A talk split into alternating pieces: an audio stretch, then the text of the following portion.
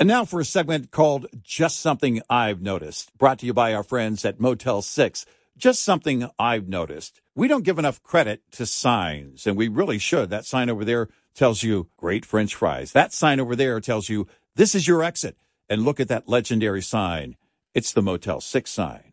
It tells you a great night's rest at a great price. Book online at motel6.com and use the code CP Red Eye to get 15% off your stay at Motel 6 or Studio 6. With almost 1,500 locations across the country, there's almost always a Motel 6 or Studio 6 nearby. Look for the signs. And truck parking is available at most locations.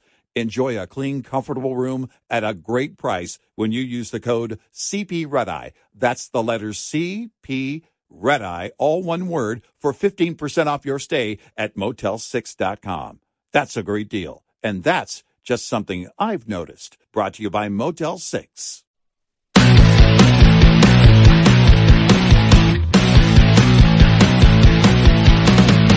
Now, it's Red Eye Radio.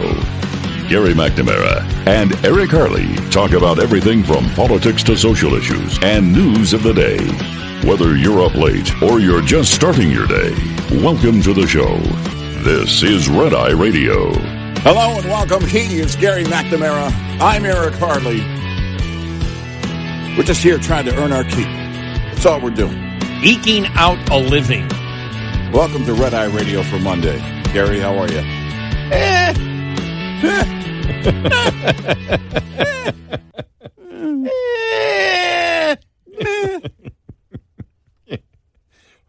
How was your weekend? It didn't blow me away.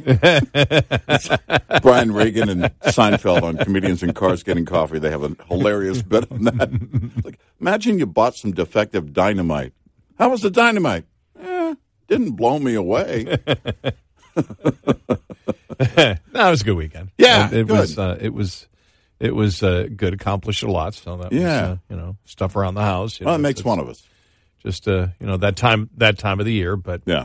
Uh, I don't even know where to start today. I have to tell you. I mean, I just uh, you you probably heard me going through a bunch of different audio cuts, and I'm like, I don't know where to begin.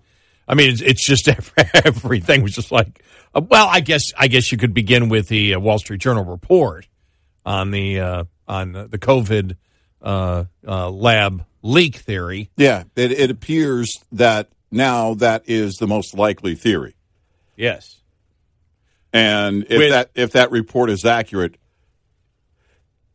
I guess here's here's my question. With with low confidence, yeah, with low confidence. but then I saw Yeah. New York Post had moderate conf- confidence in quotes. yeah, I mean, it's just, it, it's almost as if, it's almost as if, okay, we're being dragged over here. And Mm-hmm. yeah, we now believe it's most likely with low confidence. Well, then what's the confidence in the natural? Yeah. I mean, uh, that's it because The natural uh, theory. the Fox News alert says low. It says most likely, and also says low low confidence. Well, if it's low confidence, Why is it means- most likely? because what they'll do in a room is they'll say, okay, apply the percentage. What do you think?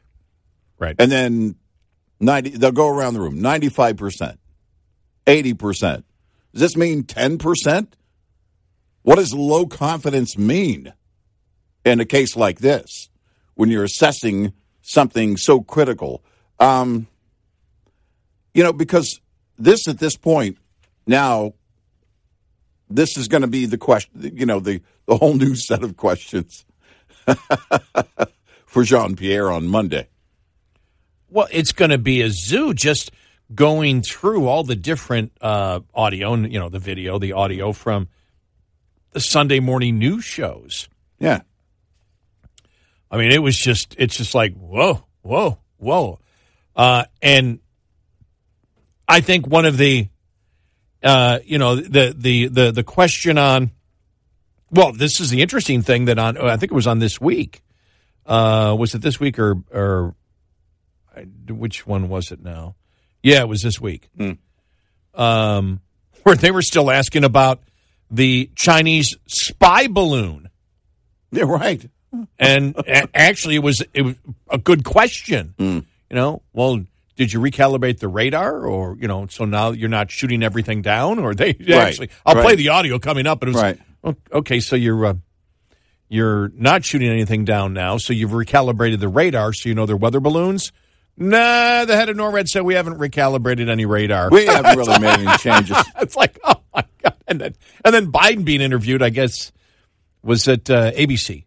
Did a uh, did an interview, uh, you know, with him, and uh, you know, did their their survey that showed forty one percent of people now have uh, less money in their pocket, Right. Yeah. uh, and uh, and and are are feeling down, and only sixteen percent say they have more money, and it's like why? And just giving the giving the normal thing that well, you know, they watch TV basically, and there's no good news on TV.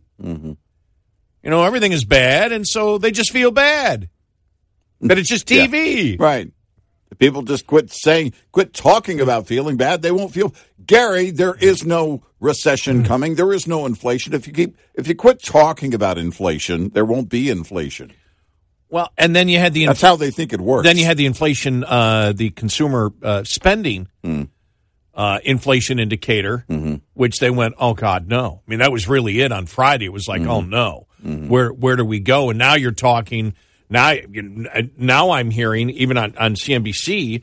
Uh, I think it was Larry Kudlow even mentioning, well, six percent's the minimum. Seven percent we would have to go to uh, in order to get to where we uh, want. And the fear is now, and you saw that in the markets on Friday, the fear is now this is exactly what happened in the 70s, where we had inflation, you know, uh, over a basically a 2% mar- margin. You know, mm-hmm, mm-hmm. we had high inflation for almost a decade, almost Yeah. 10 years right. and you know you look at some of the then new budget numbers are out mm-hmm.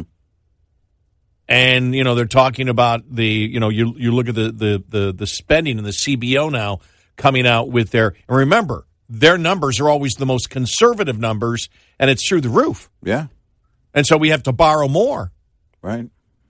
and you, you know they were looking at the infrastructure and the other uh, uh, plan that had to come out last year. They're saying that'll add three trillion to the debt. We're not paying for any damn thing right now. No. it's just debt, debt, debt, debt, debt, debt, debt. Mm-hmm. And then the s- survey came out. That's why I said I, I don't even know where to start today. Not the survey, but the study came out uh, on the grid again, and it's like, oh boy, Yeah. we're shut we're, we're doing the wrong thing. We're doing the wrong thing. We shouldn't be shutting down all these consistent forms of energy and relying on solar and wind. It's not going to work. We're, we're i mean from the debt to electricity i mean it doesn't matter.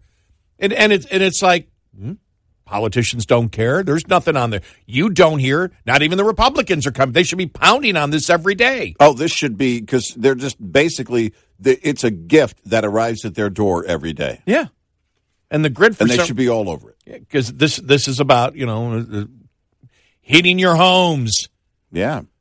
Maintaining life, maintaining sustaining life. yeah, ma- maintaining quality of life, sustaining life, and it's like okay, everybody knows it's out there. It's like, Yeah. but mm, whatever, uh, until it happens, and then when it happens, people freak out. Yeah. And we saw when it happened in Texas two years ago, right now, Mm-hmm. and then even Beto O'Rourke. I'm about consistent energy with solar and wind. with, with solar and wind, yes. More of what caused the problem Right. in the first place. I'm like, where the hell is he? he disappears quickly, doesn't he? You don't hear a thing. Well, you know, uh, if uh, this were back in the 70s, he would probably be on a game show like Match Game. former lawmaker, former Democratic rock star. Beto Right. ran, but he couldn't run to blank. All right, you've got two X's there, Paul Lynde and Beto O'Rourke. Yeah, exactly. yes, exactly. Hollywood Squares. Yeah. Oh my, and and so uh, I mean, it's just uh, uh, the the inflation numbers, but it seemed like the media is still completely and totally obsessed as why aren't you going? Why aren't you? Why aren't you going to East Palestine? Why aren't you going? Why aren't you going? Why? Well, everybody else has been there, and then he couldn't remember if he talked to the mayor over the weekend. Uh, I I don't know. I can't remember. Yeah, I don't, I don't remember if I talked to the mayor. I talked to everybody uh, else, but- I talked to important people. God, Makes it makes it seem like he's sitting in an office and they just put him on the phone with someone down the hall. They just you know some staffers just hey just pretend like you're there on the ground, so he can just say he talked to somebody. And then the New York Times had that story talking about because the the migrant children and the mm-hmm. in the United States right now that have to work to mm-hmm. pay off the cartel debt. Mm-hmm. The New York Times had the story, Yeah. and it, was- it was one of the headlines: "Migrant children work brutal jobs. They don't go to school." Ta- talking about young teenagers Yeah, that are migrant that that now you know have been allowed in the country, and they're paying off the cartel debt. that's right. I mean, it's just And I'm sure at some point you can actually get to the point where you owe the cartel nothing, right? Yeah. Oh, and then then the Republicans and uh, Ronna McDaniel on uh, one of the Sunday morning news shows announced that the 2024 presidential candidates, Republican, will likely have to pledge to support the winner in the general election, or they'll be kept out of the primary debates. That's a way to take your focus off the issues. Yeah, great. Who's the best on the issues? Awesome. Yeah. Mr. Trump, will you de- support DeSantis? Mm-hmm. If it DeSantis, will you support uh, uh, uh, Trump? If you won't answer that question and say you will in the correct way, you cannot be part of the debates. Now, look, you can set the rules you want, but a way to way to hand over the primary season Yeah. to the only focus from the media, which will be a lot of people may not be in the debates or they won't be in the debates because you must pledge allegiance to the Republican candidate, whoever it is, instead of talking about the issues and letting the Republican Party decide on the issues. It's like, nope, you must support. Yeah, way to Chris Wallace your own set of primary debates. Yeah. Months ahead of time. We're not even to March yet, and they've decided they're going to go ahead and throw a Chris Wallace move in. Yeah. Oh, good. Let's let's make it an issue that Democrats were obsessed with in 2020. Right. And now let's let the we'll Republican it- and- Party obsessed And now we'll own it completely. Well, you know something? I don't care if it uh, doesn't affect me as a voter. no. I don't. I don't care if Trump supports DeSantis. I don't care if DeSantis supports Trump. I don't care if Trump supports Nikki Haley or Nikki Haley supports Trump or whoever else decides to get in. I was going to say Marianne Williamson, but she's on the other side. Yeah. I I don't care if uh, Ted Cruz decides he's he is going to get in after all and says vote your conscience or Marianne Williamson. I don't care. It doesn't matter. I'm just. I'm just You know, it's you know, here's the thing is that uh the you know because the Ted Cruz thing in 2016 did not work out for Ted Cruz. And there was evidence of that because uh, a couple of things. He clearly wasn't going to get the nomination at that convention for the GOP. Uh, but sec- there were a number of things, actually, not just two. Uh, secondly, he was answering phones for Trump, what, about four weeks later? He was actually campaigning for Trump. And then in 2018, when he ran against Beto, he didn't do as well as he should have. And that's likely because a lot of them still had a lot of voters in Texas, likely still had that bad taste in their mouth. Look, I don't, and, and it didn't bother me that he said that at the convention. He's not the nominee, and his endorsement or the opposite of an endorsement of the of the nominee doesn't make any difference as to whether or not I'm going to vote for the nominee. I think my favorite of all time, because you know Chris Christie has been, you know, he's gone after Trump. Mm-hmm. I'll never forget the imagery of him behind Trump. Remember that when Trump got the Yeah. nomination, Yeah, and it was almost like he was his. I, the only word I can come up with is from the Christmas story. His toady. well, you know that the uh, that that campaign stop in the uh, in the hangar. Uh, go go get back on your plane there, Chris.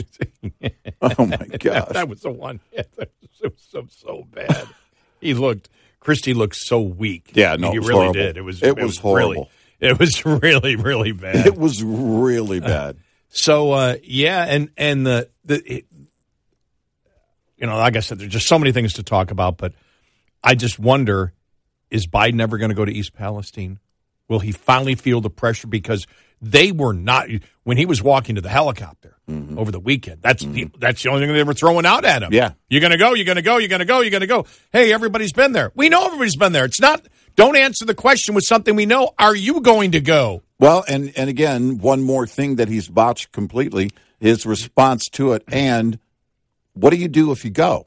Now he's going, and it will be well after political pressure was put on him, Yeah. which shouldn't be the case, and everyone will uh, be criticizing him, and rightly so, for showing up only because he was pressured to do so. But that was always going to be the case. If you watch the botched exit of Afghanistan, you know that.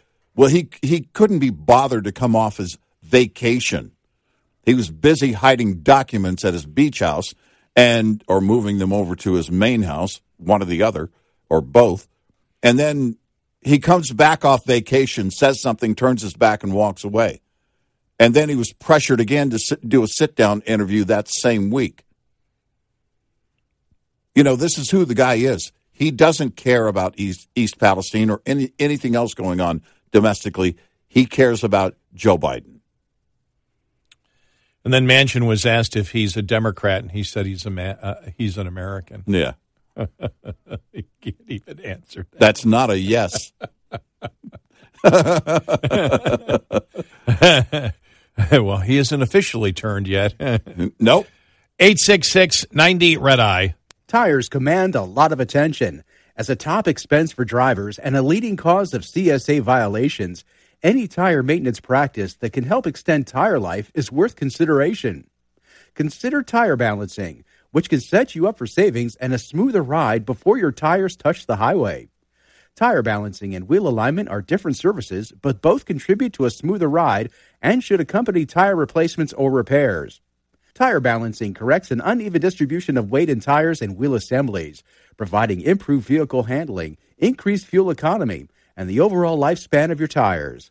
Balancing your tires also helps keep vehicle hardware like cab rivets tight and can help with the resale value of your vehicle. This report is brought to you by Shell Rotella. Shell Rotella with advanced synthetic technology is designed to help keep your rig running with more mileage and less maintenance.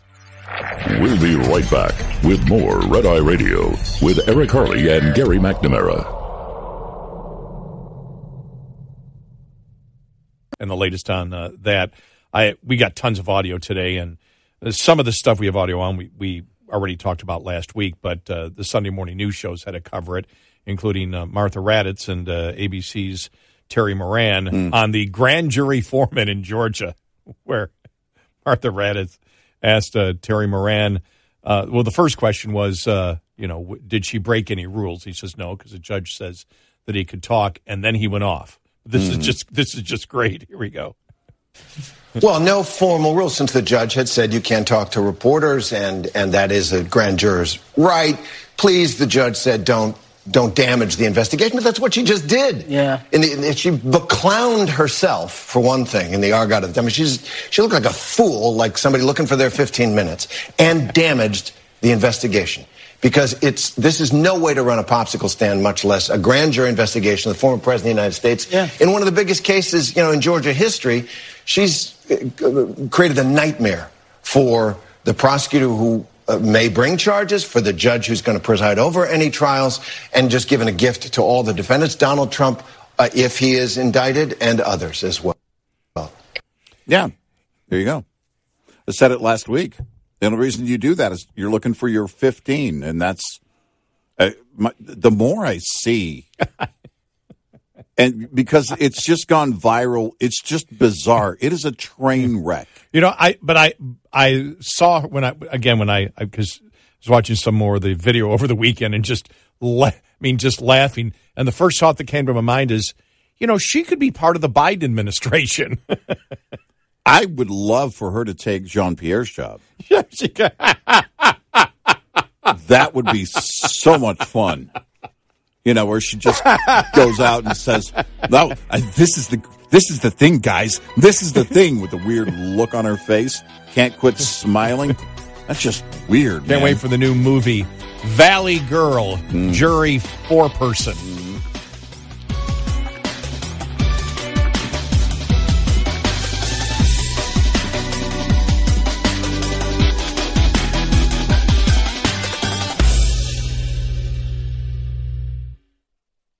And now for a segment called Just Something I've Noticed, brought to you by our friends at Motel 6. Just something I've noticed. There's a lot more yawning these days. Have you noticed that? Yeah. And the bad thing about yawning, it's contagious. Now, I'm not a scientist, but I do know that's true. You see somebody else yawn, all of a sudden you got to yawn. You know what helps to curtail the yawning? How about a great night's rest at Motel 6? Book online at motel6.com. Use the code CP Red to get 15% off your stay at Motel 6 or Studio 6. With almost 1,500 locations across the country, there's almost always a Motel 6 or Studio 6 nearby. And truck parking is available at most locations. Enjoy a clean, comfortable room at a price you will love when you use the code CP Red Eye. That's the letters CP Red Eye, all one word, for 15% off your stay at Motel 6 and help curtail the yawning. That's just something I've noticed. Brought to you by Motel 6. Seeking the truth never gets old. Introducing June's Journey, the free to play mobile game that will immerse you in a thrilling murder mystery. Join June Parker as she uncovers hidden objects and clues to solve her sister's death in a beautifully illustrated world set in the roaring 20s. With new chapters added every week, the excitement never ends. Download June's Journey now on your Android or iOS device or play on PC through Facebook Games.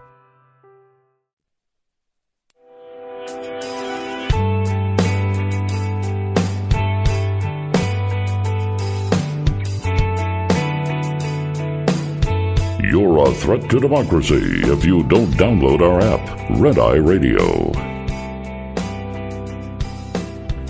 It's Red Eye Radio. He is Eric Harley, and I'm Gary McNamara. 86690 uh, uh, Red Eye. I want to go to this was the State of the Union, and uh, National Security Advisor Jake Sullivan uh, was uh, on and uh, asked the the question about uh, did COVID leak from a Chinese lab? Oh, I want to ask about a new Wall Street Journal report out this morning that a classified intelligence re- report from the Department of Energy concludes that the coronavirus pandemic most likely did not emerge naturally, but it did come from a laboratory leak. Did the coronavirus pandemic start in a lab? Is that what you believe now? Well, Dana, there is a variety of views in the intelligence community. Some elements of the intelligence community have reached conclusions on one side, some on the other. A number of them have said they just don't have enough information to be sure. Here's what I can tell you. President Biden has directed repeatedly uh, every element of our intelligence community to put effort and resources behind getting to the bottom of this question. And one of the things in that Wall Street Journal report, uh, which I can't confirm or deny, but I will say the reference to the Department of Energy, President Biden specifically requested that the national labs, which are part of the Department of Energy, be brought into this assessment because he wants to put every tool at use uh, to be able to figure out what happened here. And if we gain any further insider information, we will share it with Congress and we will share it with the American people. But Then why hasn't Biden ever stated that himself? Right. from the very beginning that this is a huge concern and not only are we going to have put the national labs on it but we are going to force China to allow our investigators in there from day 1 Right. That's not a pri. It has. It clearly never- hasn't been a priority for this president. No, it has not. and he hasn't talked about it at all. not at all if it's a priority you talk about it and he has never talked about it so as things start moving in the opposite direction then you start saying, you know, for example, in inflation, when inflation got bad, oh yeah, that's somebody else's fault, but we're working extremely hard to solve this, you know, to solve this problem that was created by somebody else. Yeah. It's always an excuse, and it's always, you know, that uh, oh, this is this is a priority for. what does Karine Jean Pierre always say? Oh, I can't think of the, the statement that she always makes. Oh, uh, that um, uh, that shows the intensity of their concern for everything out there that they're not solving. Mm-hmm. Uh, but when you when you see this uh, when when you see this here, uh, the uh, I, I want to read just a couple of paragraphs because uh, Jonathan Turley, and we've talked about him before, is a Democrat. He's not a Republican. He's a Democrat. And here's what he had to say on this. And he talked about, you know, the, you know, that many will be exploring the science. He said, but for the most part, the most alarming aspect was the censorship, not the science. He goes, there's going to be debate. It's going to continue, but there'll actually be an actual debate now. Mm-hmm. For years, the media and government allied to treat anyone raising a lab theory as one of three possibilities a conspiracy theorist, a racist, or a racist conspiracy theorist. yeah, right. Academics join this course in marginalizing anyone raising the theory. One study cited the theory as an example of anti Chinese racism and toxic white masculinity. Mm-hmm. As late of May of 2021, the New York Times science and health reporter was calling any mention of the lab theory as racist.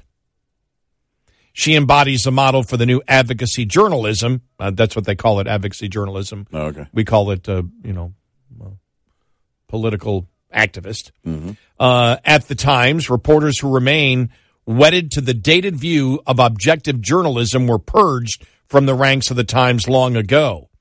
She and others made clear that reporters covering the theory were COVID's little Bull Connors. Ooh.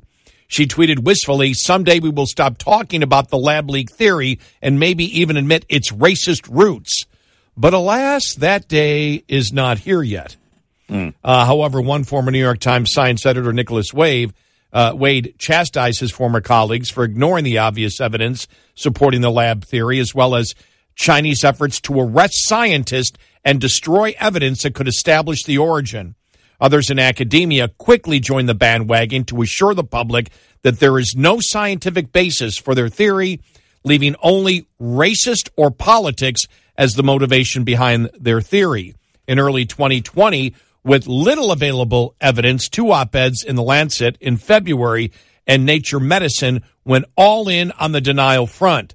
The Lancet op, uh, ed stated, We stand together to strongly condemn conspiracy theories suggesting that COVID 19 does not have a natural origin.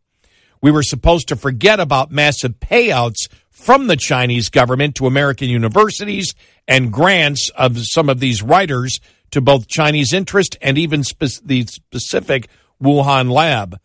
No reference to the lab theory was to be tolerated when Senator Tom Cotton merely mentioned the possibility. In 2020, he was set upon by the usual flash media mob. The Washington Post ridiculed him of repeated of repeating a debunked coronavirus conspiracy theory. In September of 2020, Dr. Li-Meng Yan, a virologist and former postdoctoral fellow at the University of Hong Kong, dared to repeat the theory on Fox News. I can present solid scientific evidence that it is man a man-made virus created in the lab. PolitiFact slammed her and gave her a pants on fire rating. Liar, liar, pants on fire. Mm-hmm. President Joe Biden accused Trump of fanning racism in his criticism of the Chinese government over the pandemic, and his administration reportedly shut down the State Department investigation into the possible lab origins of the virus. When Biden later revived an investigation into the origins, he was denounced as sugarcoating Trump's racism. The categorical rejection of the lab theory is only the latest media narrative proven to be false. The Russia collusion scandal, the Hunter Biden Russian disinformation, the Lafayette Park photo op. Remember that with uh, Yeah. uh, with the um, Attorney General uh, during the Trump administration. Uh, the Lafayette Park op ed conspiracy, the Nick Sandmann controversy, the Jussie Smollett case, the migrant whipping scandal, just some of them that were viewed, as we know, as disinformation across the board, and all ended up with the lab leak theory, of course, being a legitimate possibility. Right. Uh, and the rest that the media was promoting as disinformation from the other side ended up being true across the board. On the lab uh, theory, media like the Washington Post piled on senators like Cruz and Cotton for mentioning the lab theory, only later to admit it could be legitimate. All those experts and writers who were called racist or suspended by social media were simply forgotten in the media coverage when they had to reverse what they were saying. That is why this is really about censorship. The media guaranteed that we did not have a full debate over the origins of the virus and attacked those who had uh, the guts to state the obvious, and there was a plausible basis for suspecting the Wuhan lab. None of this has diminished demands for more censorship, even after Twitter admitted that it wrongly blocked the New York Post story before the 2020 election. Democrat senators responded by warning the company not to cut back on censorship and even demanded more censorship. Recently, the Twitter files revealed the extensive and secret FBI a- uh, uh, effort to censor citizens on social media. This includes undisclosed efforts by members like Representative Adam Schiff to get Twitter to ban a columnist and target critics in a House hearing. Democrat leaders like Representative Jamie Raskin called for more censorship and opposed investigations into censorship efforts. These same figures in politics and media are just moving now on to the next approved narrative. President Biden previously called for more censorship and accused big tech of, quote, killing people by not censoring more views deemed COVID misinformation. But the opposite is true. By suppressing alternative scientific and policy views, the public was denied a full debate over mask efficacy, vaccine side effects, COVID origins, and other important issues. Many of those questions are only being recognized as legitimate now being recognized as legitimate and worthy of debate. Censorship does not, as Biden claimed, save lives. It is more likely to cost lives by protecting approved views from challenge. It does not foster the truth any more than it fosters free speech. Whatever the origin of COVID 19 may be, the origins of our censorship scandal is closer at home. And that's Jonathan Turley. And let everybody know he's a Democrat. Hmm.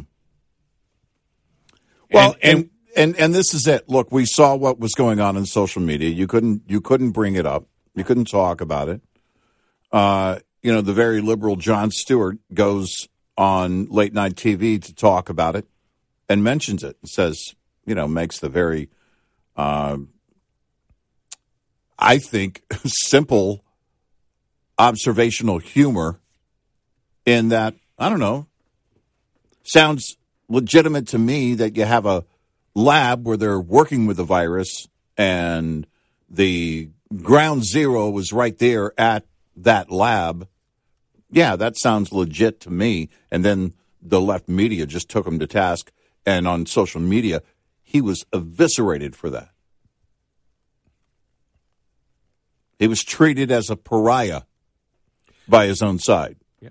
And that was the narrative, and everybody knows it. Well, the problem is now where it goes because now it's you know, it goes is if we have if, if you have more of this. Well, number one, Biden uh, uh, again has never proclaimed that this is a absolute necessity and that the World Health Organization, from the beginning of his presidency, presidency should be allowed in. There was no pressure on China at all. And as you see here, who brought up the money angle? Jonathan Turley, a Democrat brought up the money angle. All this money from China going to enrich these universities, uh, and the money going to hundreds of millions of dollars. When you look at it overall, overall, the money going to the Biden family and Biden interest, hundreds of millions of dollars from uh, Chinese anonymous sources. And you question, you say, well, why has the Democratic Party never been interested? Instead of instead of saying, well, look, we don't know what it is. And we stated from the very beginning, there's two competing theories. It either came naturally or it, it came uh, from a lab leak, one or the other. Right. Uh, I'm not politically tied to either. It's not about politics. It's about science and investigating where it came from. It's about an open discussion and a concern by a not just a here domestically a society, but also a global public that wants the answers. Right. So we can stop this from happening again. And if we're doing dangerous work at these labs, and then again, when you got into Fauci and how he tried to line the line about line about what gain of function is, but in Yeah, doing so, he let it know that we actually funded this kind of research. Right. Whether you want to call it gain of function or whether you want to uh, uh, uh, call it uh, messing around with viruses to see what you can create. Right. Whatever you want to call it, we did it. Yep. That we know. It's just, are you going to call it gain of function or not? And Rand Paul got that part out of him. Yeah, there was Oh, clear manipulation Right. in the lab of this virus, and we paid for it. Um, and these are the, you know, ultimately, why wouldn't that be a uh, right out of the gate your number one concern to find the answers as to the origins of this, Right. And to stop to make sure, at the very least, we're not participating in that kind of behavior in labs. 86690 Red Eye. Coming up, more with Gary McNamara and Eric Harley. It's Red Eye Radio. Earn personalized savings on commercial truck insurance with Smart Haul from Progressive. Learn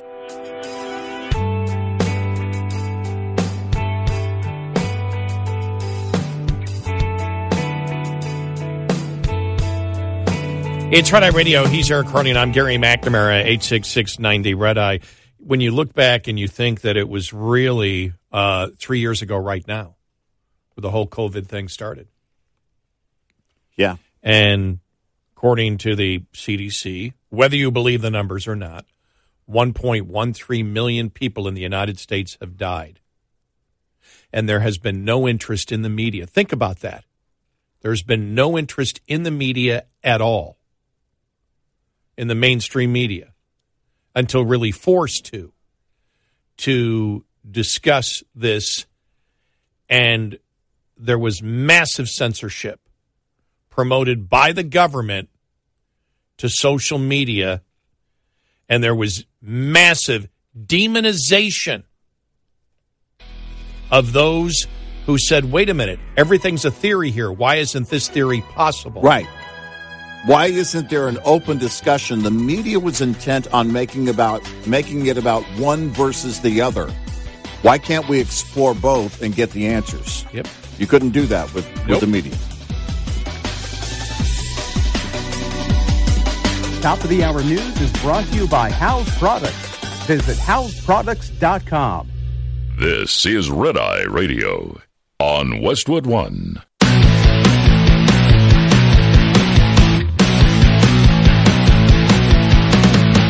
Now, it's Red Eye Radio. Gary McNamara and Eric Harley talk about everything from politics to social issues and news of the day. Whether you're up late or you're just starting your day, welcome to the show. This is Red Eye Radio. all across the USA and around the planet. 86690 Red Eye. He is Eric Harley, and I'm Gary McNamara. Good morning. Download our Red Eye Radio app today. Listen when and where you want if you can't listen live overnight. So yeah, that's when when you when you break it down, and, and you and I were you know talking about the uh, the story on the Chinese uh, lab leak and the energy department coming out and saying most likely it came from a lab leak with uh, either low to moderate confidence. I'm not sure which one is right because I've seen diff- two different quotes in there, and nobody's actually seen the document because it's classified. Right. Uh, but it was uh, just chuckling when I first read that. Well, with low confidence. Well, then what's the confidence if you're saying most likely from the uh, the the lab? Well, then what's what's your confidence level in, in the natural? But what uh, uh, again, the, the science is, is one thing, but the story here, and I believe Jonathan Turley is absolutely right, is the censorship. And when you go through all the stories, Right. Yeah. That when you get through all what the Democrats, the whole push, when you think about it, for the government to control disinformation, the entire uh, thing was based on a couple of stories. Yeah. It was based on Hunter Biden's laptop story. It was based on Russia collusion, Right. and it was based on uh, disinformation uh, from COVID, which actually was not disinformation. All of those, none of those. When you when you look at the Russia collusion, that was Hillary Clinton.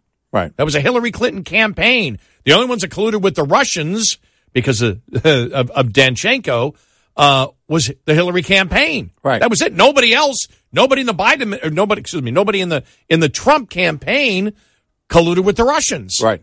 The Hillary Clinton campaign colluded with the Russians because of Iggy Danchenko, part in it, former Russian national with mm-hmm. ties to Russian intelligence. What mm-hmm. ties? I don't know, but we're going from the Democrat standard of what dictates Russia collusion. Right. And They the were the ones bringing the charges against Trump. Right. That that he was colluding with the Russians. So Right. if they're going to set the table as such, then then you have to look at Dan, Danchenko as a as a Russian contact. Well, because because their whole thing was it's Russia collusion because of the uh, the uh, the the meeting uh, at Trump Tower, Yeah. which Yeah, with a Russian lawyer Veselnitskaya. has nothing Yeah. to do with Chinese intelligence, Right.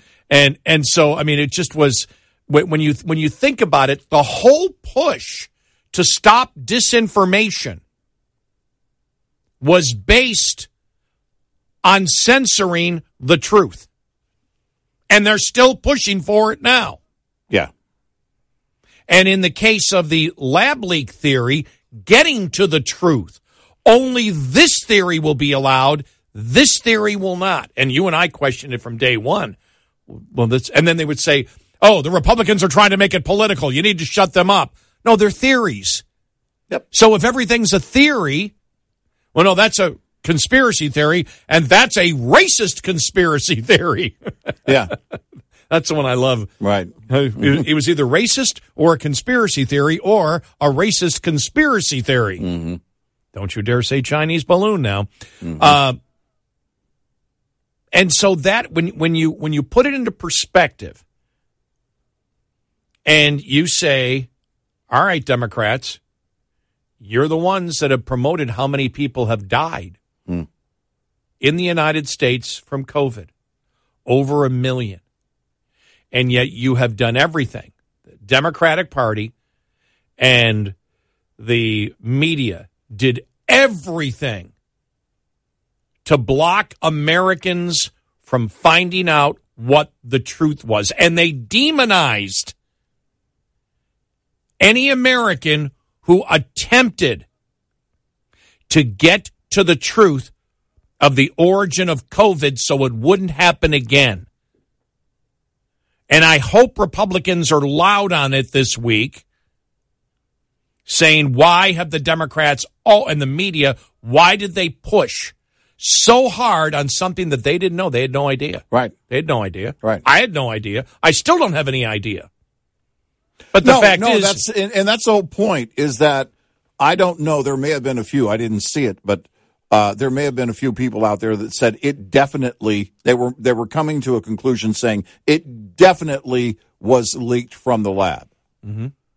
That that was it. Was the broader conversation was did it, and because the reason there are in fact uh, a number of reasons why that's so important the lab leak theory. Our money went into the manipulation of that virus in that lab. right. Call it whatever you want, it was manipulation of the virus. If you're saying because you know the the uh, the the 2021 uh, Biden commissioned report uh, that came out basically did nothing. It said nothing. Just said, yeah, we don't know, and we may never know. But if you're telling me that our taxpayer dollars went to that effort and we don't have any knowledge as to how it went down and what was going on in that lab. Now you've added to the problem, in my opinion, because now you're telling me we're paying for something that we can't control and we don't know the end result of. We don't have, you're telling me we don't have, I know how China works. I get it. But you're telling me they took our money, but we don't get to know exactly what happened. And there was no push from the Biden administration to to pressure the Chinese to let all the investigators have as much access as they want because at you know at that time when he became president we were in the hundreds of thousands uh, that had died and now it's over a million yeah right. over a million americans and there seems to be no caring to actually go to the chinese you know to sit there and say we want our labs to guess yeah right all right intelligence agencies give us your best guess on this well you're the politician what are you? You're you're the United you're the United States president. Are you at all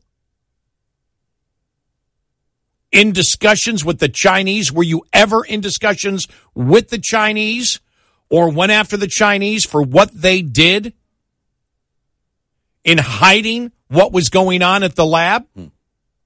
Why did you do that? Oh, you received hundreds of millions of dollars from the Chinese. Oh. Sorry, that comes into it. Every decision concerning the Chinese, including the balloon thing, yeah. has to go back to has the president been compromised? And as you saw, reporters are now asking that question. Anonymous donors for his University of Pennsylvania office. Yep. Chinese donors. All of these things now are interconnected and they're inter- all of them are locked together because of that one question. Is the current president compromised? And thanks to the media for finally using that word. We've been using it for months. Right. But this is the question that everybody should be asking. Is he making decisions in a different way? Is he behaving in a different way because he's compromised at all as president of the United States? Can you remember one Democrat over the last since this first came up, and I think didn't it come up like didn't it first come up like May of 2020 when they started asking where did this come from? Yeah, when did Cotton, of, when did Cotton bring it up? Was it that summer? Maybe it was the summer of 2020 when it was first uh, brought up, and we said, well, if we don't know, well then you know we're doing we're doing research there. We're funding research. Are you funding gain of function? Mm. no. Oh. And then a, a, whole ton of doctors said well you are, actually are funding gain of function. Well no we changed the definition. I don't give a damn whether you change the definition what you of what gain of function is. Where was united states dollars going to manipulate a virus that could cause this to happen? Is that possible? Right.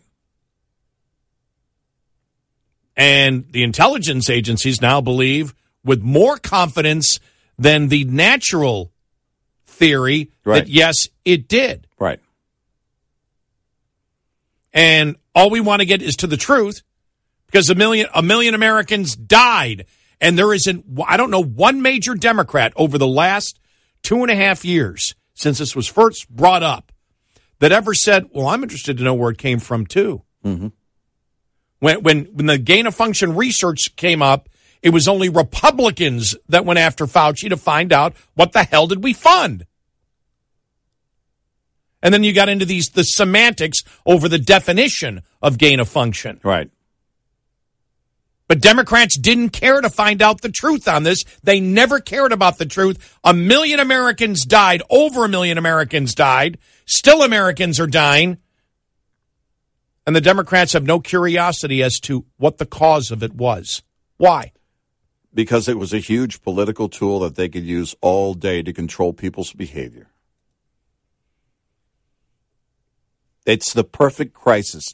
What better than a global pandemic that you can sit and, and tell people and point to it and say, nope, we can measure this. The one thing they couldn't do with climate change was accurately measure things and predict things. They need a global crisis, and a pandemic was it. we can manipulate and we can regulate all day long. Did they believe it? No. Governor Newsom proved uh, he proved that I don't know how many times very openly he didn't buy the fact that it was a dangerous virus. He's sitting there yucking it up, drinking wine at a table, closely seated with what, a dozen people? Well, even there's a ton of questions to be answered about COVID, that things weren't allowed to be talked about. The efficacy of masks, as Right. you just brought up. Right. Uh, the, the, the, the fact now, the, the, the Lancet, the medical uh, journal, just admitted, what, two weeks ago, oh, okay, you're just as well protected if you get it. And that Right. wasn't the case Right. uh, uh, back then. The the fact that the uh, the, uh, the the vaccine uh, uh, uh, you know protects you from getting it, Mm-hmm. Mm-hmm. and we know that was you build all- immunity. All these, Remember when herd immunity was a far right wing conspiracy? yeah, yeah. Think about this: every single major issue of COVID, the media and the Democrats attempted to hide. Right. Why? And now that it's behind us Oh, and everybody knows the truth, they come out, oh, oh, yeah, no, it could be the lab leak. Oh, yeah, yeah, no, you're right. The masks didn't really do anything. Oh, yeah, no, uh, there could have been uh, herd immunity and at the very least, uh, individual immunity built by the fact that you got the virus. No, no, those, those things are all true now. Eight six six ninety red eye. Surviving and thriving as an owner operator has just as much to do with managing costs as it does with generating revenue. Like the chief financial officer of any company, you have to be concerned about rising costs, especially without increases in revenue. Trying to reduce costs, let alone make sense of them, can be a complicated task. Understanding basic principles of operating costs can save you thousands of dollars a year. A penny saved could be $1,000 earned. Saving just one penny per mile over 100,000 miles driven annually will deliver $1,000 to the bottom line at the end of the year. Owner Operator Business 101 is provided by Shell Rotella. Shell Rotella, with advanced synthetic technology, is designed to help keep your rig running with more mileage and less maintenance. Lines open for your calls. 866 90 Red Eye on Red Eye Radio.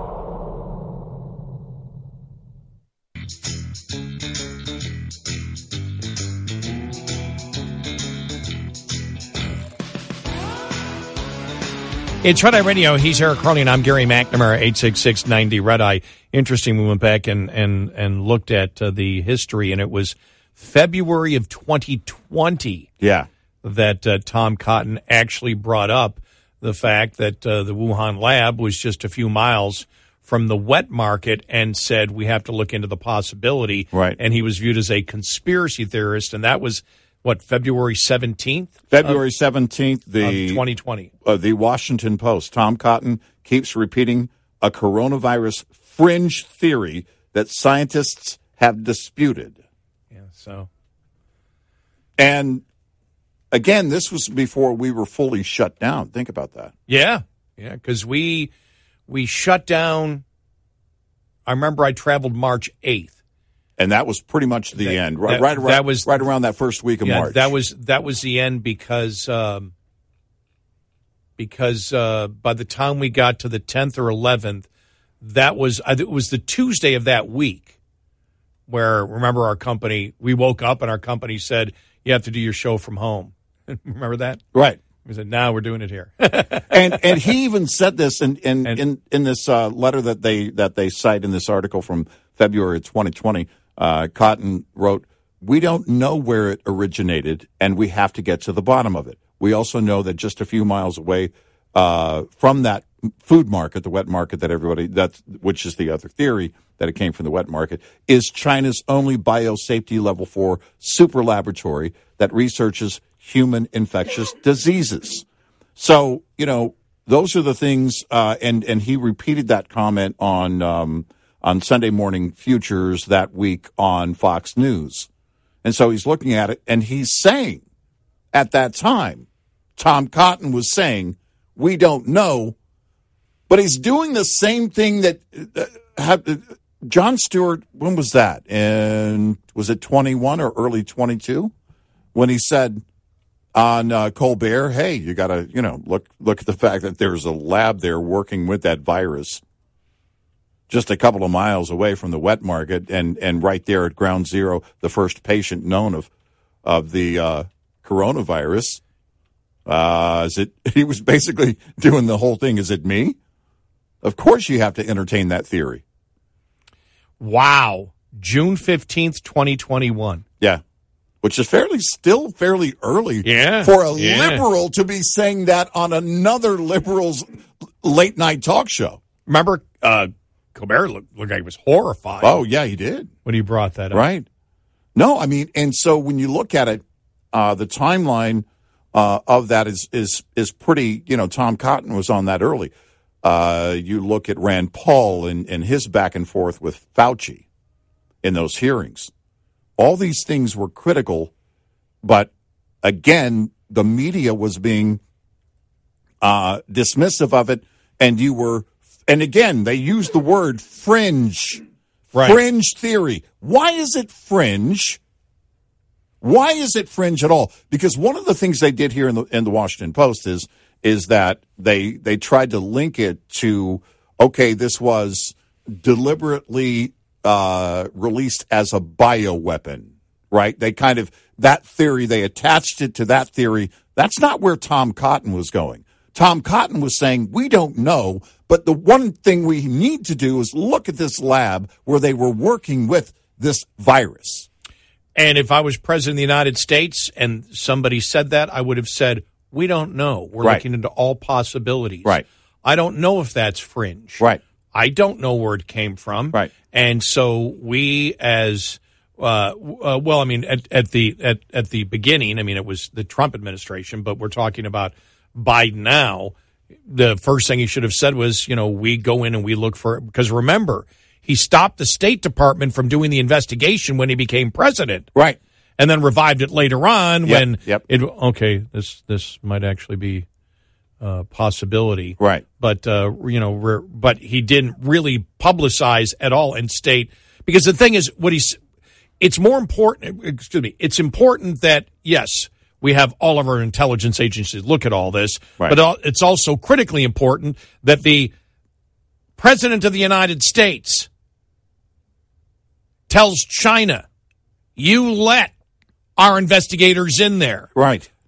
hundreds of thousands of our people now over a million died and you're not cooperating with us and this global pandemic came you know from that specific area you know we believe there's a possibility it could come from there we're looking at all possibilities you let us in at least proclaim that and put the pressure on this president did absolutely nothing And it's it, is On that level. and it's again one more thing that he has botched that's tied together with his connection and his son's connection to China.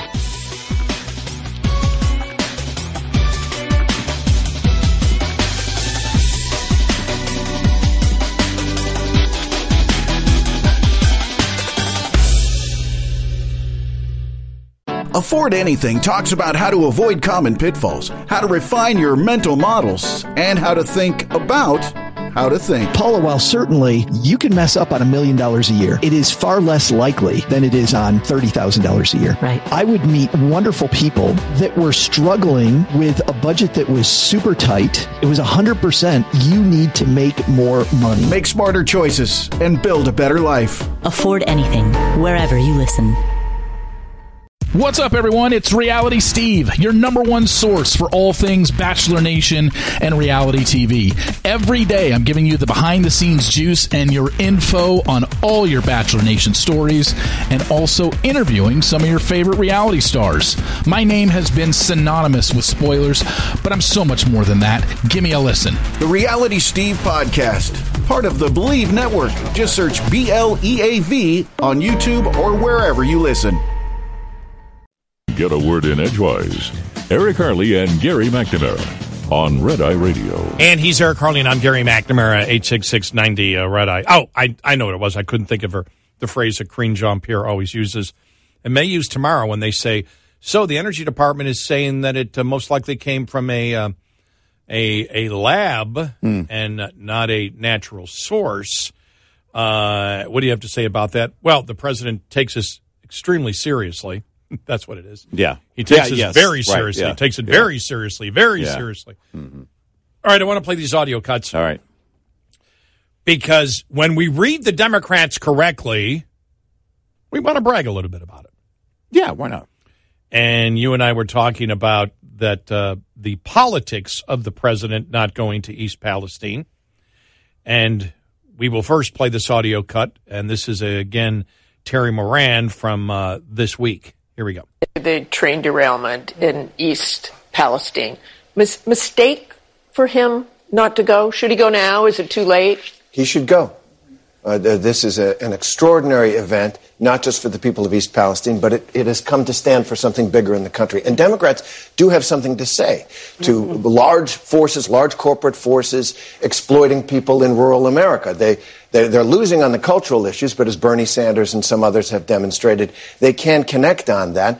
And it, it, he left that trick on the table for Donald Trump to come in and say, I'm your guy even though it was the Trump administration which changed the regulations, which helped perhaps to contribute to this event. That's a lie. And he knew it when he said it. Yep.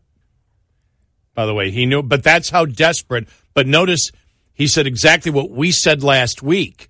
This is a, the Democrats are, this is a, such a huge political issue to talk about these, you know, uh, billionaire companies that are screwing over and they, they he added something the rural citizen out there is being Right. screwed over by big business and this is an, another example of it and it's exactly what we said on top of the, you know they're being screwed over environmentally by Right, these right. big uh, uh, companies and it's a perfect it, it fits perfectly with you know where the Democrats have been for the longest time. Now, uh, as we said uh, last week, uh, every single thing there isn't one thing. I'll read here from National Review. Uh, further investigation will shine a light on whether uh, a wayside device regulations should change, whether railroad car inspection standards are sufficient, and whether the decision to vent and burn the chemicals was the right one. It will not shine a light on whether the government should mandate paid sick leave for rail workers, protect union jobs from automation, or require expensive braking systems that make it more costly to transport fossil fuels. But that is where uh, the Department of Transportation, uh, Pete Buttigieg, uh, uh, uh, you know, mind is, and progressive interest groups are thrilled.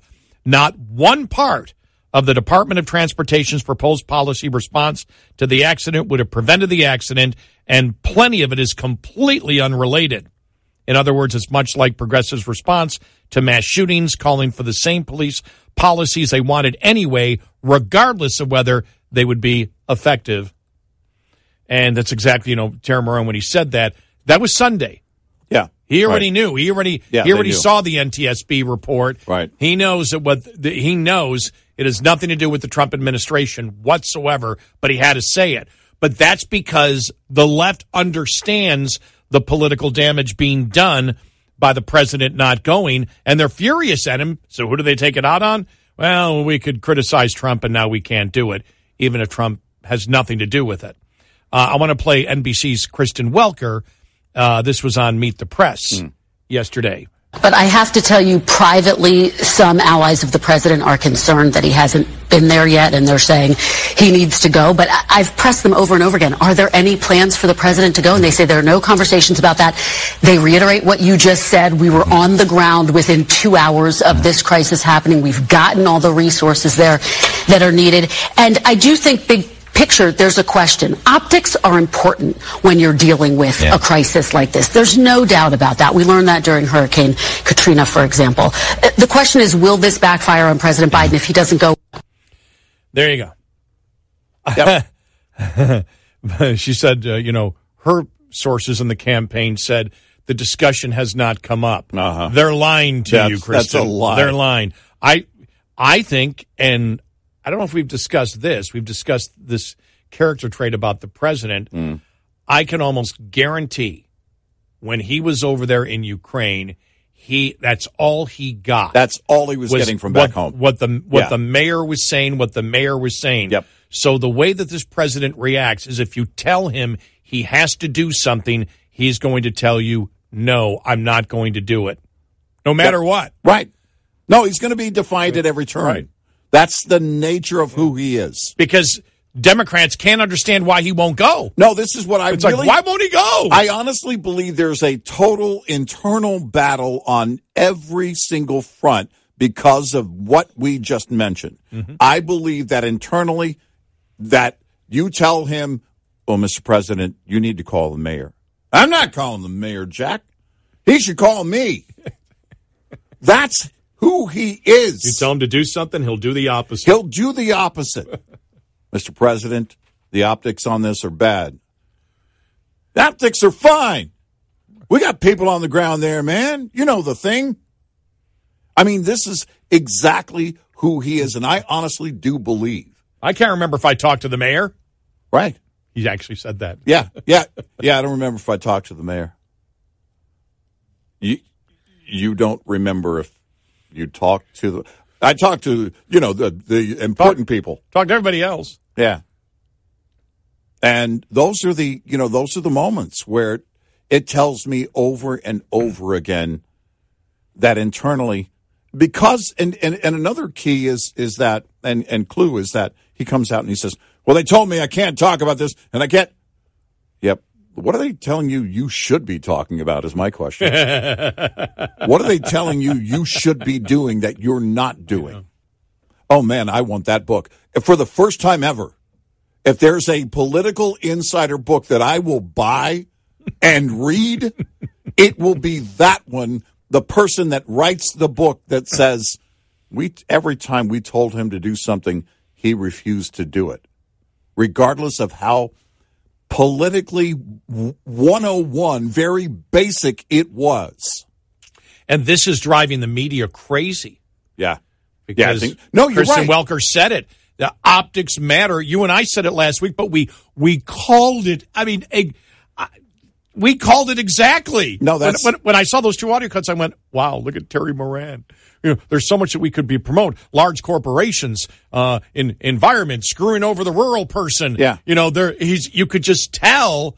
And and uh, and and uh, you know, and then bring up Trump's responsibility, which uh, uh, it could possibly be that, and he knew by that time because the NTSB that was Sunday morning. We knew the NTSB had come out with it because we on uh, on Thursday because we had it for you on Thursday night, Friday morning show. Right. What the NTSB said, and we said at the time, anything that Buttigieg says was the problem had nothing to do with why this train derailed. Right. It was just give it, give us a liberal uh, wish list so we can spend money. And Terry Moran knew that. Mm-hmm. Yep. So he was lying. Yeah. He knew that Trump deregulation had nothing to do Yep. with that train crash. Yep. They knew it. And this is what it comes down to is that the president isn't going to be proactive because he honestly doesn't care. And when you tell him, I believe internally, when you tell him, you need to go out here and do this, you need to go out here and do that. He's going to say no. Because here's the thing what they're telling him, think about this. What they're likely advising him on is responses, okay? Responding to the derailment, responding to uh, the document thing, responding to the balloon thing. We're not talking about going in and, and, you know, from day one on the agenda and, you know, 5 million executive orders and, and, you know, and getting the agenda done and going in saying, okay, these are the things I'm going to do, I'm going to do, I'm going to do. These are the everyday things that pop up as a president you have to respond to. As a, as a politician, you have to respond to the media. I believe every time they advise him to how to respond, he's defiant. And and and one big clue to my theory is his response or lack thereof on on Afghanistan. Think about this. We came in that Sunday night and I was just floored by the fact that we had not heard from the president. Then he had to come out, come off a vacation. He walked up to the podium. He read something. He turned his back and walked away. That's when the back turning thing really started. And then that wasn't enough. People were like, we need more answers. We had too many Americans die. And so then finally he's pressured to sit down with Stephanopoulos. You know, that was the, the interview, by the way, when he said, uh, when he had been saying all along that, no, there's no threat of the Taliban taking over. And then he says in the interview, well, of course, the Taliban was always going to take over." Oh yeah, over. exactly. And and so you know these are the things where they can't guide him on how to respond. I firmly believe that you would be very hard pressed to get me to believe otherwise. And the thing is, what they're now saying is our people were on the ground and everything was taken care of, and the people of East Palestine and the mayor and the locals have said the exact opposite. Exactly. And it's like you're not going to win this. No, you're not going to win this. You're and, not. And why won't you just go? And by the time he decides to go, it's the criticism will be there. Oh, he only showed up because of the political pressure, Right. just like Buttigieg. The only Right. reason Buttigieg showed, and then it was like his shoes. Oh my gosh. I mean, it was just it was just bad upon bad, and and and you know they you know the, I I still saw a couple of things. Well, Trump only did it for a political move. Okay, it's all political. Let's just get that Right. out of the way. Everything's but political. Trump looked better. Sorry, Trump looked better because he was there before they were, and then it looked like that that Mayor Pete was just showing up, responding to Trump. That it was spin Yeah, exactly, right. based Yeah. on Trump showing up, not based on the political pressure, but it was you couldn't handle the fact that after you yourself, Mayor Pete, blamed Trump for the whole thing, he's the one that shows up before you. No, no, I know it's it's ju- it's the it is the most bizarre politics, and that's why the the the media is going crazy because Yeah. they sit there and they go, "My God, Trump was there. Well, he only did it for politics." Well, yeah, but there's good politics and there's bad politics. Right. If you do something because you're concerned and you show up, well, that's good. If you decide not to show up and the public doesn't believe you're responding to them in any way and you don't show up, that's bad politics. Or when you lie about what the cause is by by saying this will be the solution to the problem here and none of it has anything to do with why the accident happened. Right. Well, And and so- and and look, you look at this situation, and and the media is not playing this Biden versus Trump game on the train derailment. No, they're not. That's a great point. They're not. And so, what does that tell you? That tells you that they, it, it- and nobody can deny the fact that they botched the response and they did it at the very basic level because they don't care. And then, even, I mean, honestly, you go a day or two and it's like, okay, the pressure's building. We got to get ahead of this. We got to put somebody, we got to put a, a number of somebody's on the ground, survey the area, address the locals, and do everything we can to make contact and also keep contact and maintain contact throughout the cleanup and throughout the investigation. Uh, but you, they didn't, they didn't do it. I can see this. I can see this administration. Well, we're going to go to Ohio. We'll be near East Palestine, right? Yeah, like the But- border thing. But we're Yeah. gonna. But we'll we'll uh, we'll only get as close as Columbus. exactly. I mean, for some No, I mean- dumb reason. I mean, they'll Right. they'll do. But it's just the the the Trump visit though is what has set off the media because Exactly. it's like they look at it and they because they know he looked he came, he look- came off terrible. looking better than the administration. Yeah. And then going to Ukraine and promising them all the money and then ignoring it. And ah, I've sent people. ah, ah, ah." Yeah. It just, it is, it's terrible because it just amplifies that this administration cares about others before they care about Americans. And you take it across the board, the border, energy, yep. this. Yep. Yep. 866 90 Red Eye. Get in touch with Red Eye Radio toll free at 866 90 Red Eye.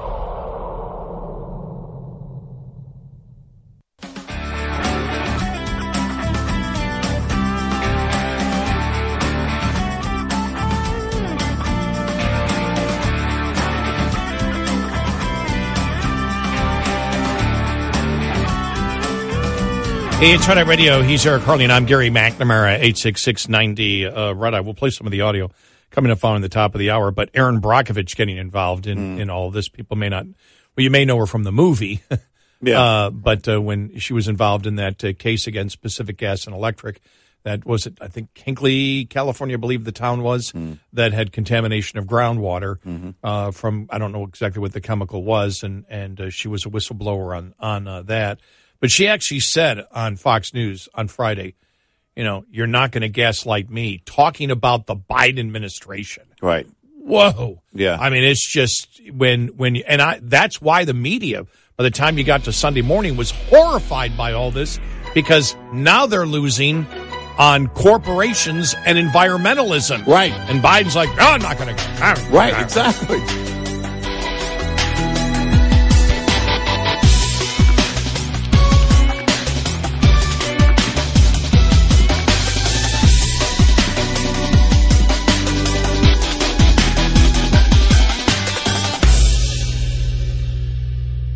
This is Red Eye Radio on Westwood One.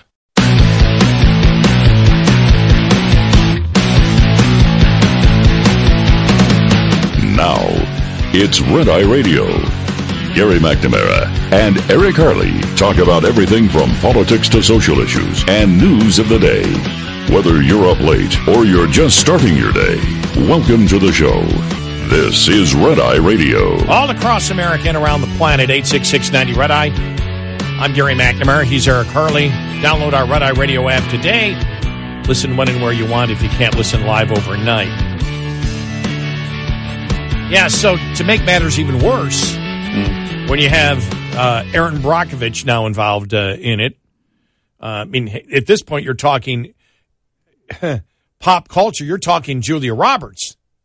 Yeah, it doesn't get any bigger than no, no it, Julia it, Roberts. It doesn't, and, and she was on Fox News on Friday night, and this is just part of what she had to say. You know, we're pushing a month now, and they still don't have any answers. It's very obvious something's really gone wrong out here. I've been out here down on the ground, and they're really frustrated why they don't feel that their agencies or their administration cares about what's happened to the community. So it is Yeah. very apparent they are, are concerned and not being seen or heard.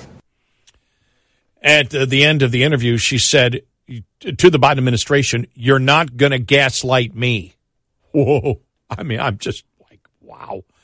And that's the problem that they that's the problem that they still have, and that's not going away. And that's why uh, we played uh, some of the Sunday morning news shows, and the liberals are going crazy on this right now.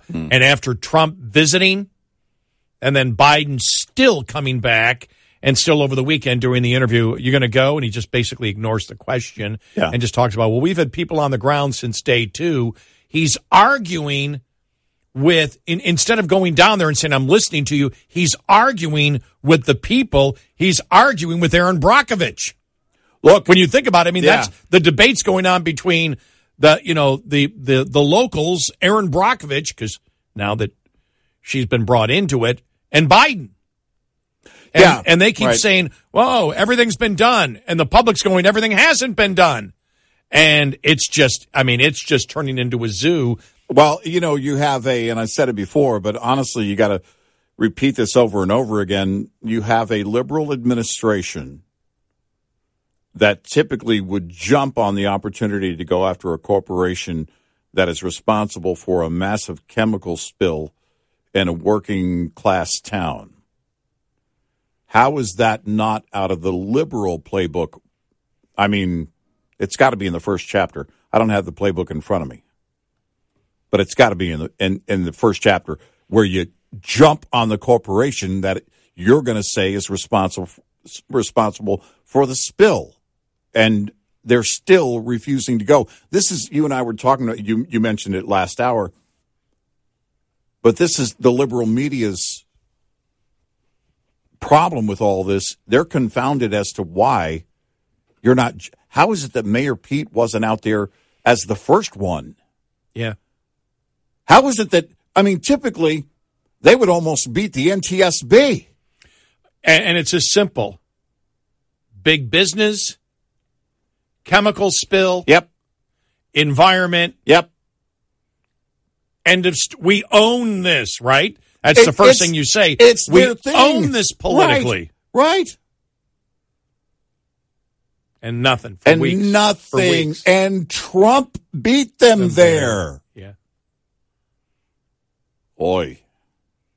That's and and the media's got to be looking at this going, how how do they not how do they not see this? Well, Terry Moran talked about it when he when he said, you know, they've got him on the cultural issues. Now they're going to get us on the environment. Right. I mean, it's just like, and and you know Trump's visit, and then he had to throw in you know, on the possibility that uh, the Trump deregulation uh, was a possible cause. Well, he was lying then. Right. He got to the point of that's how frustrating they the frustrated they are. They have to lie. They see the Republicans and Trump getting mm-hmm. an advantage over the Biden administration because Buttigieg is incompetent and Biden's just stubborn. Well, we told him to go, and he's not going to go if you tell him to do something. Mr. President, you have to go. No, I'm not going to go. Well, I like what you said. Yeah. But you need to talk to the mayor. You need to call the mayor. He can call me. he needs to be calling me, right. Jack. Yeah, no, but th- these are the things that, that you have to God. ask. And, and I do believe internally on responses, on responses to major things. They've confronted him and he has been defiant. Don't you tell me what I've, how I've got to respond. And I think that's what's going on. Look, even if they they came out and they didn't mention Trump, and they, I mean, I know, I know that's laughable, but just imagine for a moment that they didn't, they came out, they didn't mention Trump. You've got a major corporation and chemicals. That's all you need, you know, and a spill. You know, I'm just talking about not how we think. I'm thinking about the people that live there and and can't afford to move and are going to wonder for the rest of their lives whether their water and whether the, the soil and the ground in their yard is safe, whether it's safe to be out in the rain. Those are the things I'm concerned about. But politically, when you talk about a response, how is it not right out of the liberal playbook a chemical spill at the hands of a major corporation? You know, it was who was it? Oh, it was uh, Jake Tapper, and he had somebody on, and he said, you know, uh, we looked into their profits at Norfolk Southern, and they made so much money, blah blah blah blah blah, and you know, and they're pledging only this amount or whatever. You know, Jake Tapper was. I think this is where the liberal media is going. How are you guys not doing this? Yeah. How are you guys not jumping on this? And then accidentally along the way, uh, you just happen to care about the um, the uh, the the the people that are suffering as a side measure. You know, I mean, because you come in and you go, well, we're going to take, we're going to definitely take care of this. We're going to take care of the people because no company should should come in and pollute the waters and these chemicals and blah. And you're just you go on and on. In fact, you you don't even leave. You have somebody every day mm-hmm. with a presser right there saying, "This is what we're finding." The NTSB is is is uh, investigating the accident. Of course, the EPA is here, and and more and more we look at this, and and this is this is a tragedy that is going to hurt this community. Blah blah blah blah blah. Chemicals. Blah blah blah. Big corporation. Blah blah blah. How are they not doing that? Well, and, and there's no self awareness because you juxtapose that with the fact of going to Ukraine and then promising the Ukrainians all you know the the money, right? And then American, you know, here the mayor when the mayor said that, you're like, you're not. There wasn't a response ten minutes later to that, right? First thing I'm doing when I come back from Ukraine is I will be visiting the people and let right. them know that you know everything is under control. And Pete Buttigieg will be out there today. Yes, Right. I mean, it's but, it is, but the fact is, they were lost because they never mentioned it for two weeks. Well, that's the it was. That's once you've gone. Once that you've gone long, that long with because you could, you probably one, two, maybe three days, you probably could have still gotten ahead of it, maybe. But two weeks, two weeks, yeah, and, and really two weeks, and then the the reason was you were forced to because when Buttigieg did that. Uh, the the the, the statement on uh, infrastructure, and then was yeah. talking about you know uh, he really didn't know what he was talking about. Talked about you know implying that there's too many whites on construction sites. Right. Yeah. And then the was it was a Wall Street Journal or National Review that did the crunch the numbers and said actually if you were going to be intellectually honest, what you would be saying is we have too many Hispanics and right. illegal immigrants right. on on construction sites to a great, you know, uh, uh, Hispanics to a greater number than their population because whites are actually underrepresented as a part of their population. So that was the whoever came up with that headline that what does Pete Buttigieg have against Hispanics? I mean, Right. And so, but the fact is, when he brought that up, and he was talking about that, and people like, what about East Palestine? Nothing. Nothing. And and you know, here's the thing. Look, it was there were so many unknowns with this. The controlled burn. They had no experience, no game plan for cleaning up a mess like this. My point is is that it's still very much an unknown as to how long this could affect this community. How do you not care about that? In a position of power to do hmm. something about that, or at the very least, demonstrate and lead the way so that everybody's focus is on it, so that everybody there on the ground knows, everybody having to deal with it every single day knows that something is going to be done because the people with the greatest influence have put the spotlight on it. And then it gets to be too late for Biden if he visits, let's say he visits this week, and then Trump will be all over it, you know, and, and, and Republicans will be all over it. Oh, great, the president, and uh, even liberal media, great, the president goes out there a week after Trump. Right, exactly. Trump was out there a week Right. before Right. uh, the president. Oh, a month afterwards, because we're past three weeks now. Yeah. A month later, the president comes out. Right. And it's just you know, it, I mean, it's- it, it- it's just it's it's amazing. I I go back to Obama. Hmm. You can never underestimate Yeah. Joe's ability to f things up. Right. No, I mean that's that's. It- because this is simple. look, it is simple, but you ain't going to tell Joe Biden how to respond. That's I honestly. It is just a theory. I have no proof, but you're going to have to you're going to have to work to convince me otherwise. Internally, they're trying to guide him on responses to major things.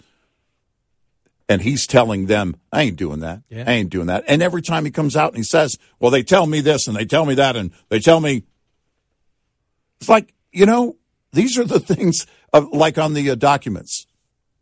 He actually said, God willing, one day I will be able to talk about it. Oh, he's eager to talk about it. He's going to talk the way he talks about it. They've told him, his lawyers, personal lawyers, have told him he can't do that. These are the things that you put the puzzle together, and it's very clear to me that he doesn't care. He's never known how to govern because he had zero experience. He didn't learn. He's not willing to learn because you can't tell him, Jack, and you certainly can't tell him how he's going to respond. 866 90 Red Eye. Get in touch with Red Eye Radio, toll free at 866 90 Red Eye. For a clean, comfortable room, more cozy than your cab, Motel 6 will leave the light on for all of our truckers on the road. Eric Harley here from my friends at Valley Chrome Plating. Drivers, are you looking to outshine everyone rolling down the road? Head to Valley Chrome Plating, your one-stop shop. It's Red Eye Radio. He's Eric Harley, and I'm Gary McNamara, 866 90 Red Eye. So many audio cuts tonight. I want to play this one. I just uh, discovered this one. I hadn't seen this one before. Hmm. And this was Jim Acosta talking to Massachusetts Democrat and Armed Services Committee member uh, Representative Seth Moulton uh, about uh, the uh, Energy Department uh, and uh, their intelligence analysis that the um, that COVID came from a lab leak.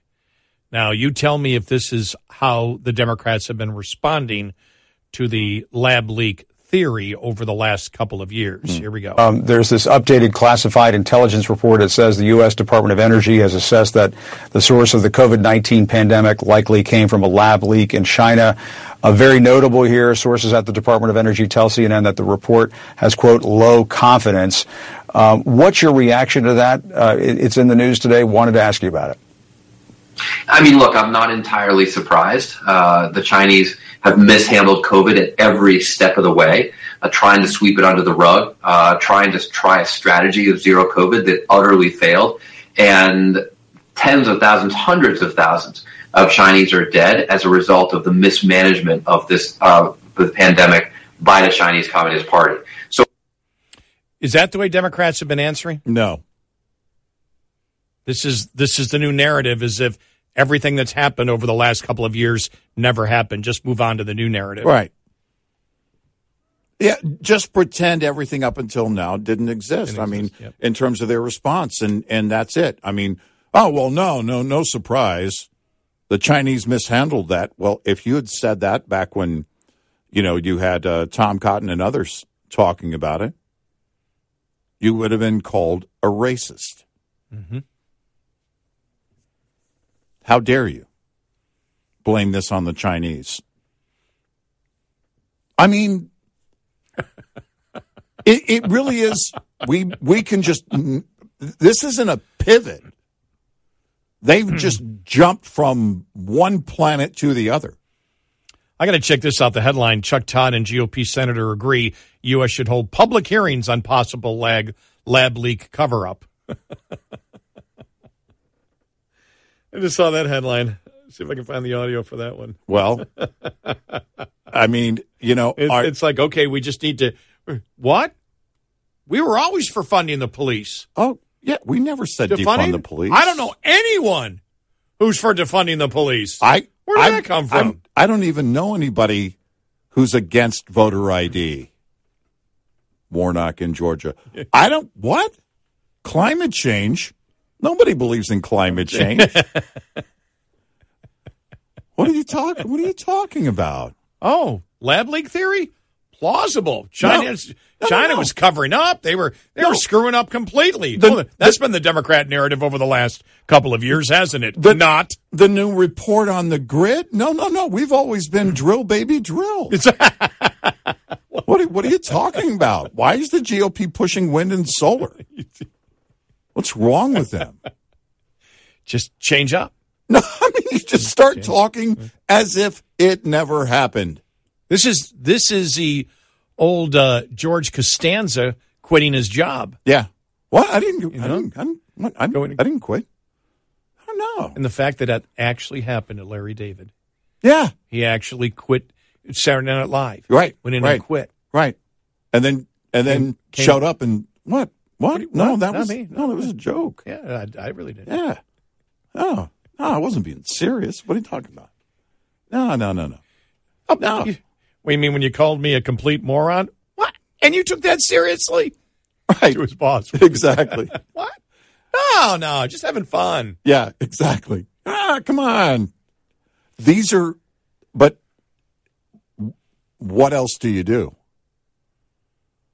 I mean, you Yeah, can't come yeah. out and say, well, we were clearly wrong about uh, this the whole time. Right. And we should have been discussing this the whole time. This should have been a true priority the whole time. No, no, no, no. We always knew the China. Look, it is the same thing of what I talked about earlier the botched exit of Afghanistan, where the president kept telling people, no, no, no, the Taliban's not going to take over as we withdraw from Afghanistan. And then a week after we withdraw, well, of course, the Taliban, they were always going to take over.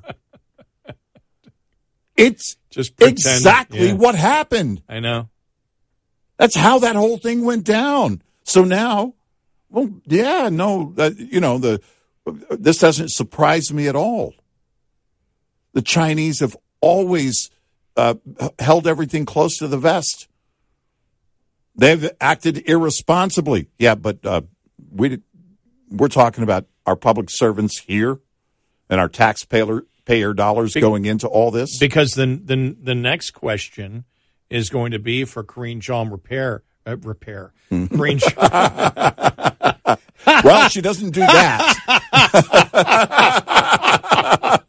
I don't even know where that Freudian slip was going. I can't even explain the Freudian slip.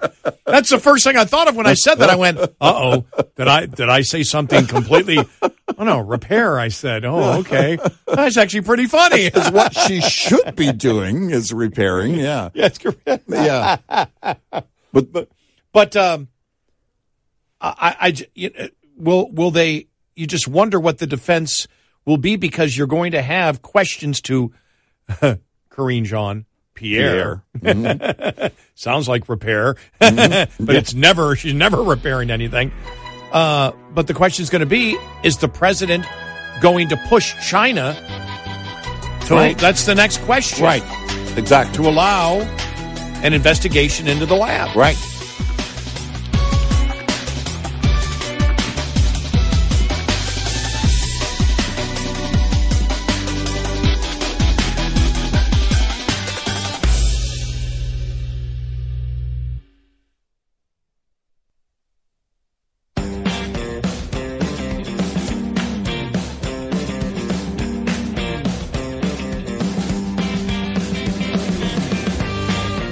McNamara and Eric Harley taking your calls.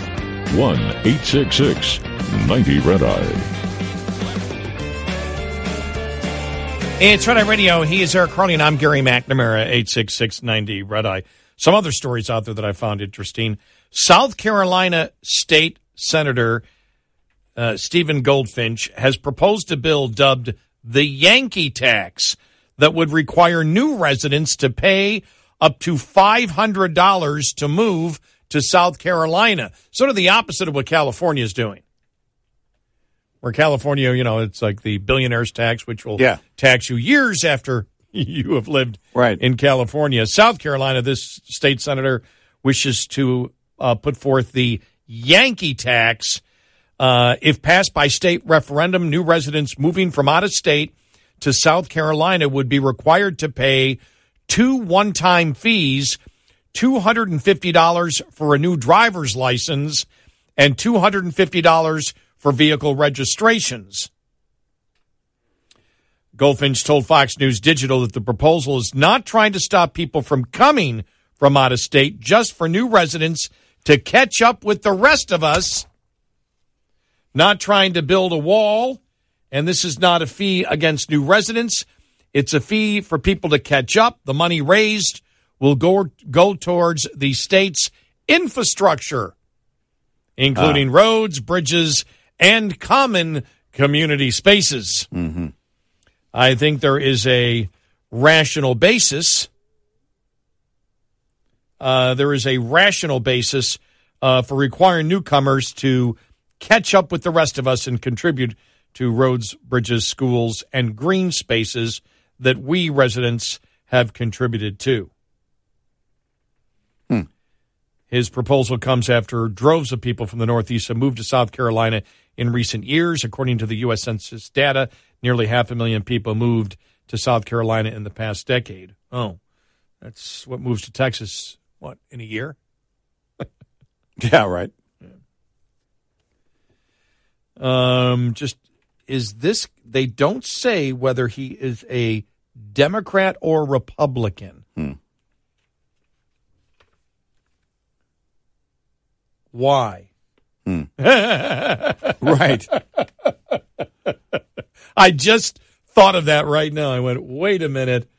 Uh, he is So a total of five hundred dollars in one-time fees. yes for your driver's license and vehicle registration. You Right. pay it for that. Yeah.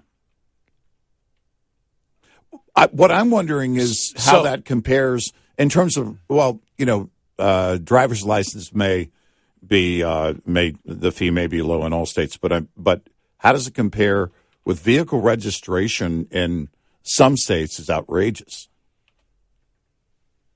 And I wonder how it compares. And some people might move there and go, okay, He's a Republican. all right,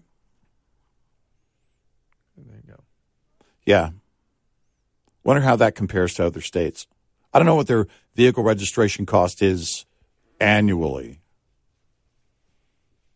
Uh, that would be another question.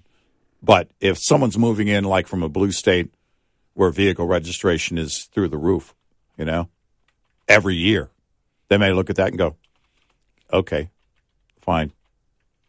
Even the additional the additional 250 bucks for the driver license change might be worth it. I'm looking here for New York. Yeah. Uh, fees for your vehicle pra- uh, plates twenty five dollars. Your uh, title certificate fifty. Hmm. So, just because I'm I'm just thinking of New York. Yeah. Uh, registration fee charged for passenger vehicles all depends on weight. Okay. So, vehicle that is three thousand uh, pounds, forty seven bucks. Okay. So, and now actually it's forty seven dollars. Right. In Colorado, and that's a two year fee. Okay. In Colorado, it used to be uh, pretty high on newer vehicles. And it was based on the value. I don't know if they've changed that or not. And that was the complaint. The complaint was, well, it encourages you to drive a junker. So you have a lot of people driving much older vehicles because it's based on the approximate value of the ver- the vehicle at the time every year. Ooh. Hmm. How much does it cost to renew your uh, license plate registration in California? Registration fee is $46. California Highway Patrol fee is $23. Vehicle license fee, 0.65% of your vehicle's value. Yeah. Yeah, there are a number of states that do it based on the value. Right. Every year. yeah. Colorado used to be the same. I don't know what the rate is, but it used to be the same and it was based on the value. And the complaint by locals was that, well, it, it encourages to, you know, everybody basically buys an old beater because they don't want to you know, pay the fee every year of a new vehicle. So it might be, comparatively, it might be a bargain. Okay, so if your vehicle is worth uh, $30,000, dollars it's 195 bucks. Yeah. Okay, that's so 195 plus Yeah. 46 plus 23. there you go. So I don't know what it I don't know what it normally is for South Carolina. And that would be every year. And this is a 250 fee one time based on the registration and 250 for, for driver's license. right. Yeah. So for some moving out of some states, it might be, oh, okay, long term, it's still going to save me money. Now, on cost of living, it's likely going to save you money anyway. I was wondering how they were going to do it because just to charge a fee for people coming in Mhm. might be viewed as unconstitutional. It, it's like the I believe that the the uh, you're going to find a ton of things unconstitutional if California ever does the you know what they wish to do with the wealth billionaires tax. Mhm, mhm.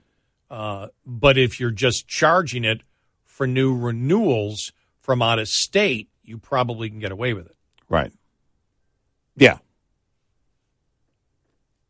Yep. I think so. Constitutionally, I think you can. Politically, I don't know, but yeah. because what you're charging them is just extra for a fee. Yep. It's a fee, not and, a tax. You're and not- they can charge the not- fees. yeah, Again, politically, it, it will, I guess we will see if that were ever to be implemented. But yeah, I think it would pass constitutional muster. My favorite. Well, I've got a couple of favorite stories for right. today. Okay. Uh, but an Ohio pizzeria's sign advertising that they are hiring non stupid people has fired up the internet Oh. and reportedly that led to someone phoning in a for- phony order. No. Santino's Pizzeria in Columbus has drawn support and condemnation for unfurling a banner outside their establishment that reads, Now hiring non stupid people.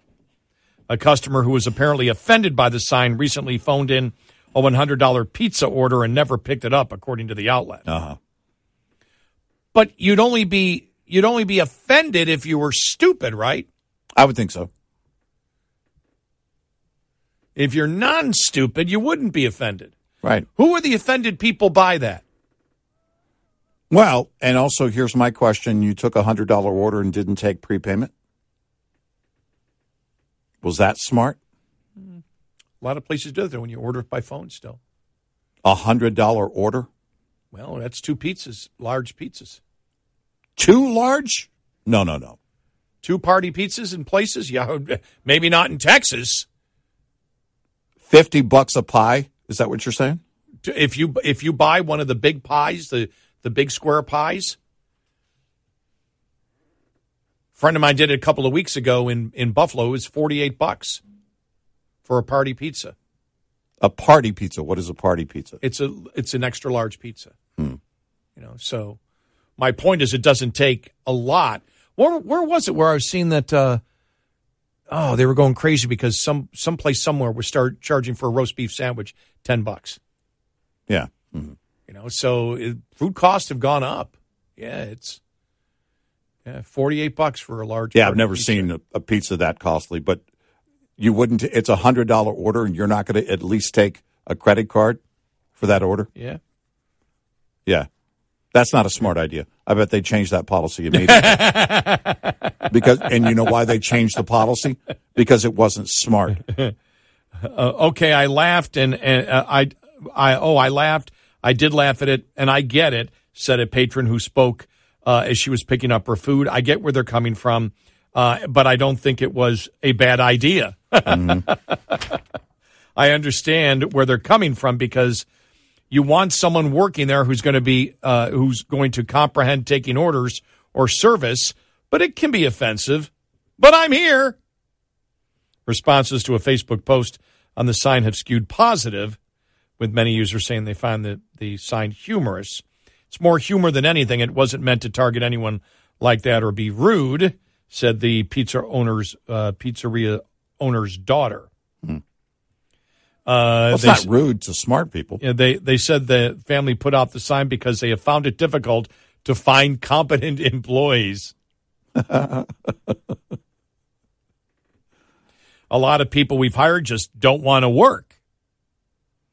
I want to say this though, there are a lot of smart, lazy people though. Oh yeah. So yeah, we don't wish to be discriminatory. Laziness is not necessarily an indication of intelligence. Yeah, it should be non lazy people. Yes. There is no work ethic behind a lot of the people we hire, so that's the meaning of being uh, behind the non stupid. Well, Mm-hmm. what you should have said is we don't want to hire lazy people. Right. Exactly. Lazy people need not apply. So I tucked my hair up under my hat and I went in to ask him why. Well, you look like a fine, upstanding young man. I'll think you. I think you'll do. Then I I took, took off my hat hat and said, imagine "Imagine that, that. me, working, working for, for you. you. Oh my God! signs, signs, everywhere, there's signs. signs, blocking at the scenery, breaking my mind. Do this, don't do that. Can't you read? Can't the you read the sign? signs? Gary McNamara, Eric Harley. And the five-man electrical band from Canada. Yes. Tesla, the band Tesla out of Texas actually had a cover of it. Oh, did they do that? Okay, Yep. yeah. Uh, their album Five Man Acoustical Jam. True story. It's beautiful. Yeah. I think it was back during the um, MTV Unplugged days thing. Yeah. They do did an acoustic version. Very good version. Pretty uh, true to the first one, to the original. Trying to think of what hits. They have any other hits? Tesla? No, no, no, no. Five-man electrical band. Oh, I don't know. Yes, yes, I remember Hmm. it. Absolutely right. I was absolutely right, and you were wrong. Hmm. It was wasn't as big of a hit as Signs. Nothing compared to Signs. Hmm. That was a huge monster song Yeah. when it came out. Right. And they played that thing 1970 over and over and over. It was a great song, though. Yeah. Well, Tesla got a ton of airplay for it. Yeah. 866 90 Red Eye. Get in touch with Red Eye Radio, toll free at 866 90 Red Eye.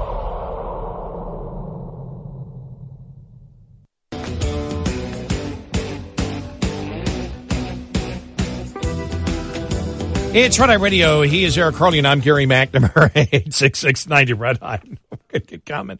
Were you guys doing the lyrics to Five Man Electrical Band signs Why not? on the air? Where did that come from?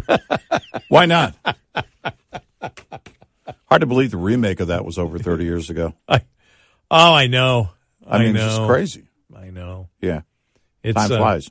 Yeah, it's flying too fast. I don't like it at all because No, I was thinking of something still- the other day, and I, said, still you know, 18. No, no, I I was thinking of something the other day, and it was like, you know, I'm going to start doing that in practice, and and then when, oh, no, nope, that part is already passed. Yeah, nope, no need in trying that. No need in trying that. I mean, it was really one of those thoughts where, you know, if I just do this and I do that and apply it to this, man, uh, no, doesn't work that way at this age. No, it- maybe you can teach that to a youngster. Your, your mind may be young and still may be quick, but your well, you know, your body just It- There's always room for improvement, as my wife always says. It's you know, but I it was one of those thoughts where it was like, you know, if you do that for a number of years, you oh, that's the whole point. You have to have that number of years have to number- ahead of you in order to do that. Okay, well, maybe we just uh, walk the know, before we run. If I retire at 75, I really want to work on becoming a concert pianist. yeah, right. Sorry, you exactly. don't. You don't have the years. I could go to medical school, and I think I'll just go to CVS.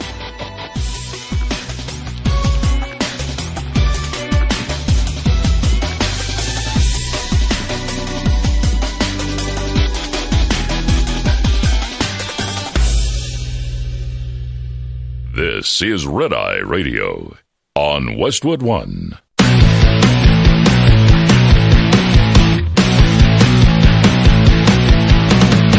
Now, it's Red Eye Radio. Gary McNamara and Eric Harley talk about everything from politics to social issues and news of the day. Whether you're up late or you're just starting your day, welcome to the show. This is Red Eye Radio. All across the USA and around the world, we are Red Eye Radio. Download our Red Eye Radio app today. If you can't listen live overnight, you can listen when and where you want. Well, surprise, surprise, surprise. Yeah. Elon Musk is attacked over the weekend by who? Hmm. Ralph Nader. Oh. Yes, he has called Elon Musk a welfare king. Oh. Over the weekend. This is just great because I saw the Twitter war begin. Mm-hmm. Uh, and it was great watching it over the weekend. And he said Musk started Tesla with a huge U.S. government welfare grant. He has taken taxpayers to the cleaners for his factories and for Starlink. He is a gigantic corporate welfare king masquerading as a capitalist businessman from Ralph Nader. Now, last time I remember, last time I saw Nader, I was in my first year in college. So this had to be either the, it was the spring of 74. Hmm. And he was speaking at the gymnasium. Mm-hmm. So I went. The only thing I remember getting out of that was Nixon Exxon. Oh. And since he was in the gym, push ups are dangerous.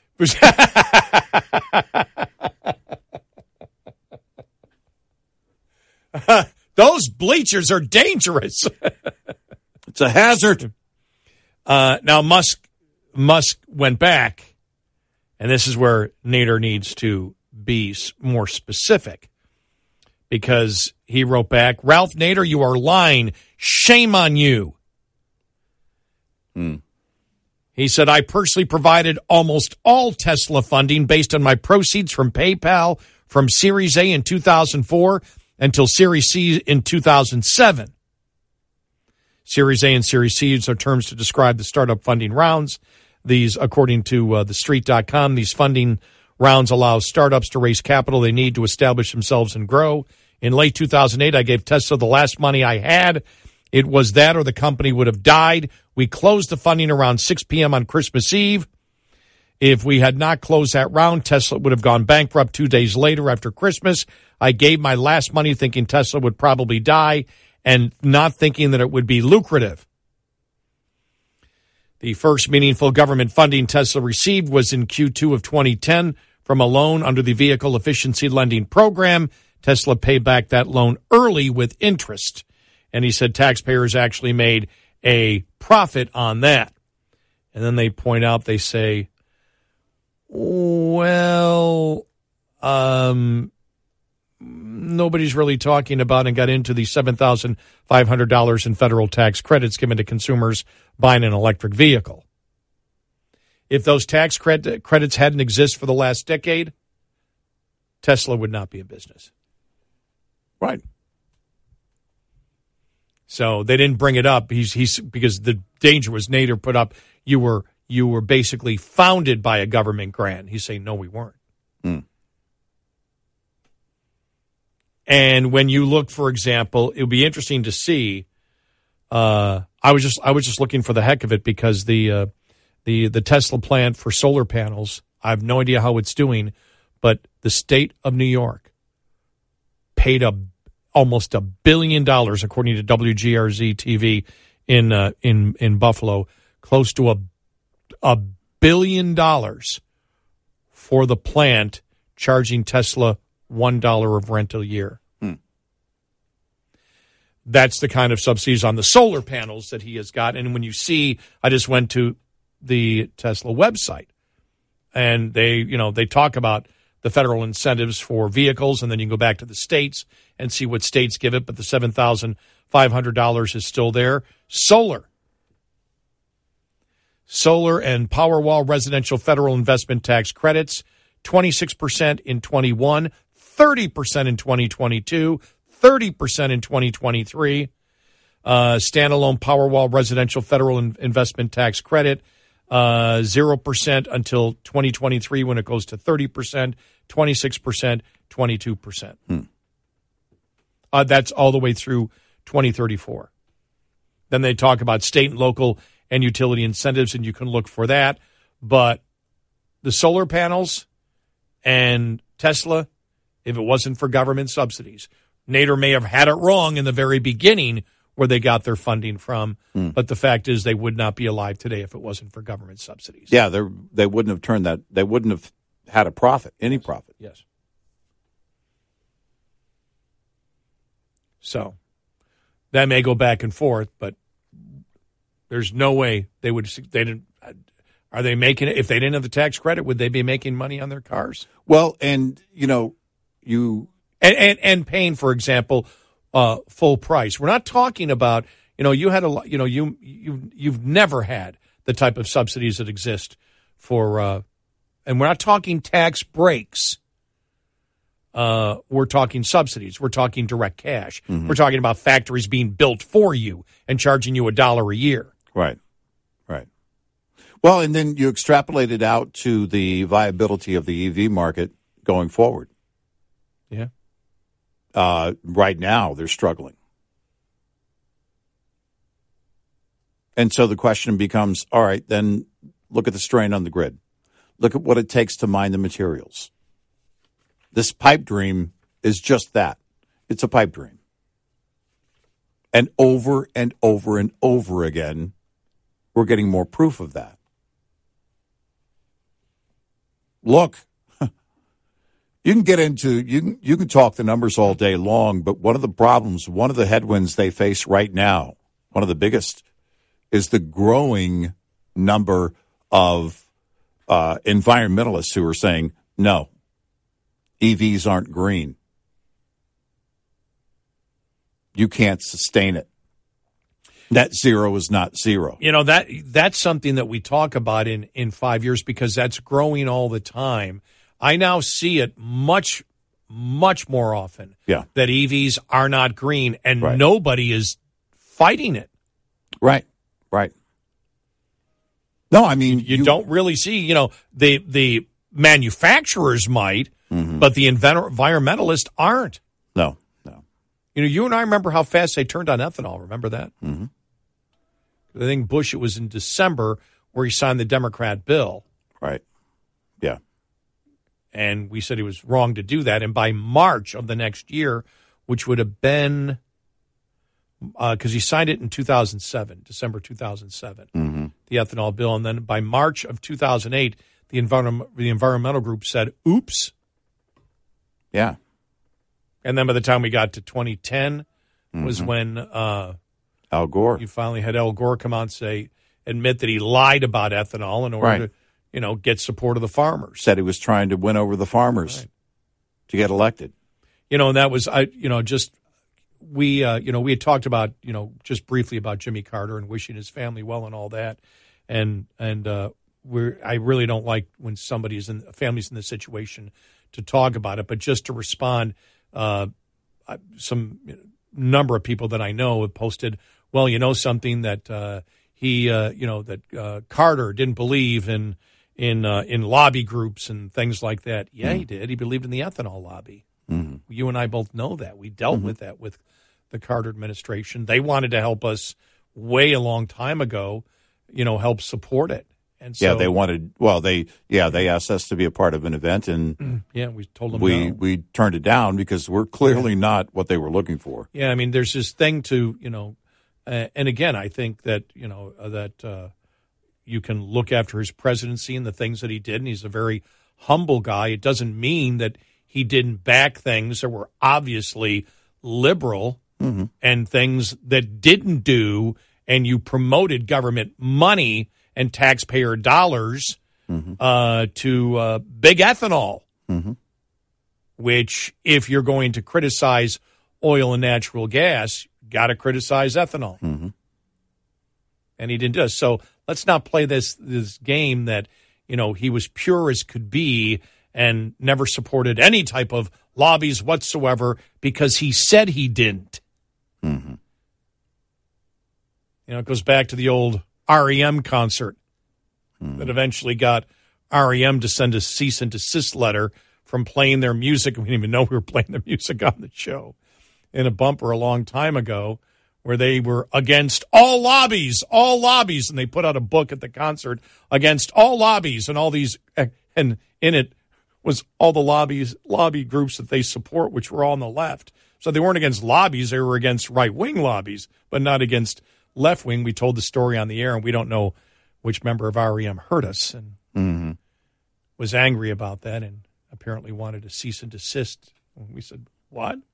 Yeah. We were playing. Now, at the time, you know, when that happened, we were playing the, the fees, Mhm. you know, so we could have continued playing it, but we said, No, we don't, we're not, you don't want us to play your music. We won't play it. Yeah, that's fine. So I don't but- care.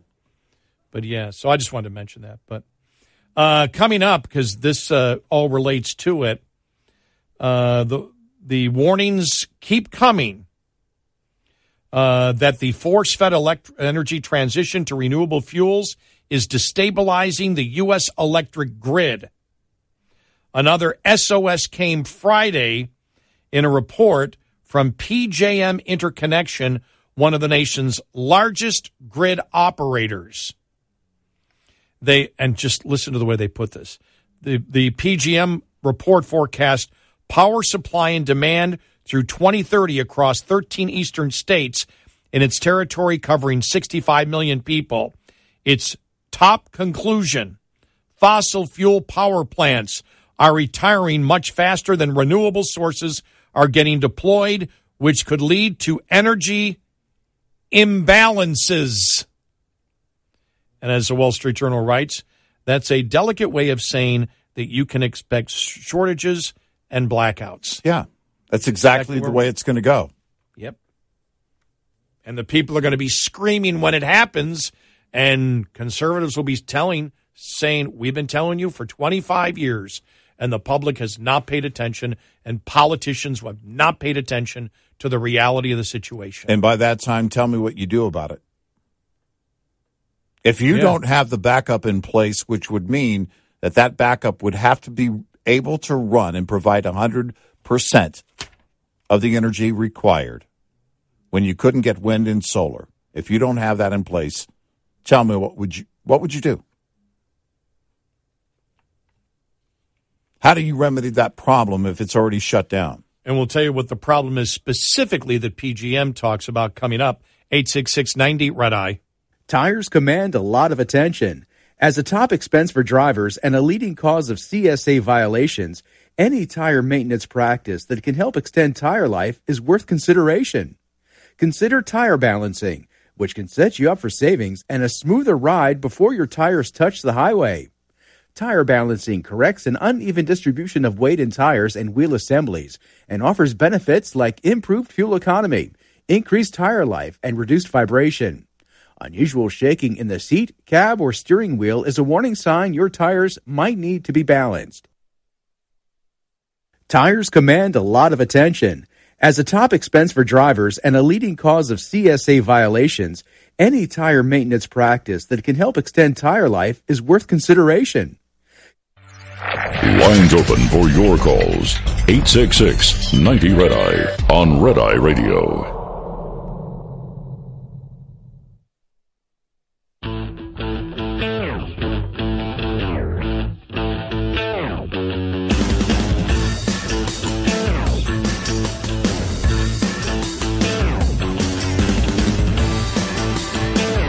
It's Red Eye Radio. He's Eric Harley, and I'm Gary McNamara, 86690 uh, Red Eye. Look what's in this report about uh, PJM, uh, PJM, uh, the uh, the uh, group PJM Interconnection, one of the nation's largest grid operators on the East Coast. Said, for example, PJM typically generates a surplus of power owing to its large fossil fuel fleet, which exports to its neighboring grids in the Midwest and Northeast. When wind power plunged in the Midwest and central states late last week, the real cold weather, PJM helped fill the gap between supply and demand and kept the lights on. That's why it's especially worrisome that PJM is predicting a large decline in its power reserves as coal and natural gas plants retire. The report forecasts that 40,000 megawatts of power generation, enough to light up 30 million households, are at risk of retiring by 20, uh, by 2030, representing about 21% of PJM's current generation capacity.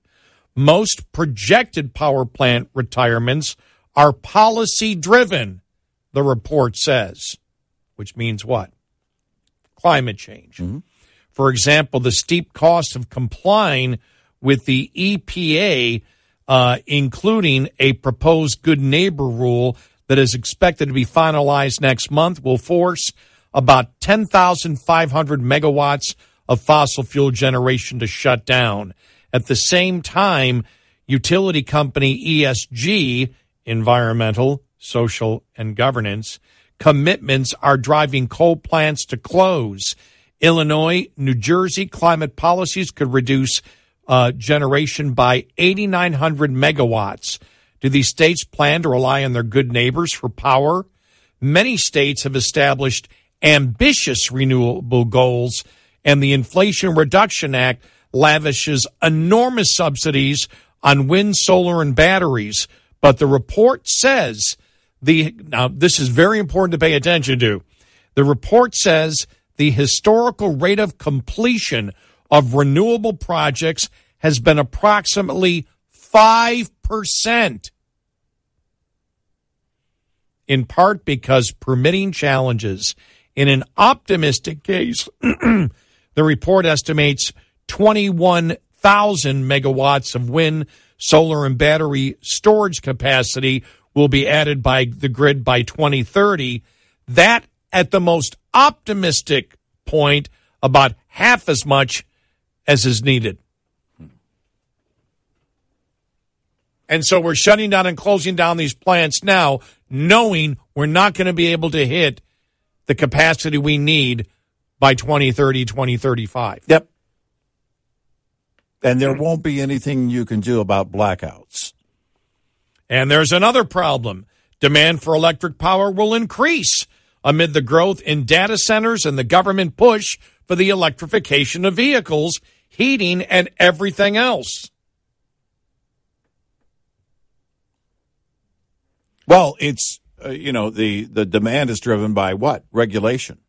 When you talk about the EV mandate for 2035 in California on new car sales, when you talk about uh, the buildings in certain cities can only be heated from electric power, no natural gas anymore, then what do you think that's going to do to the grid?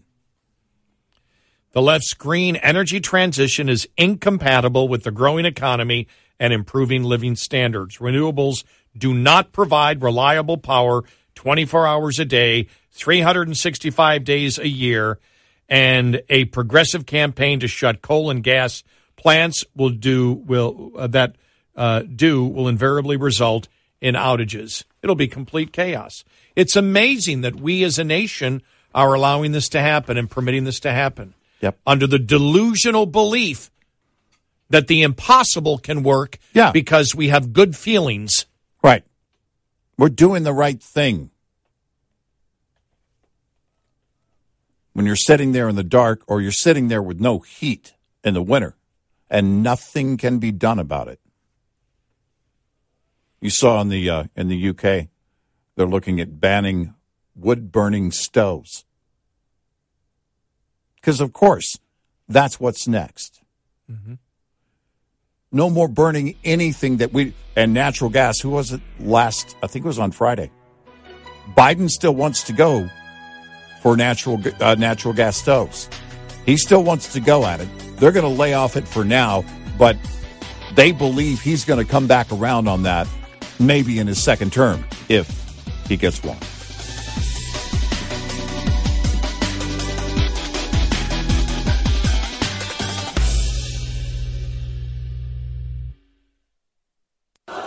The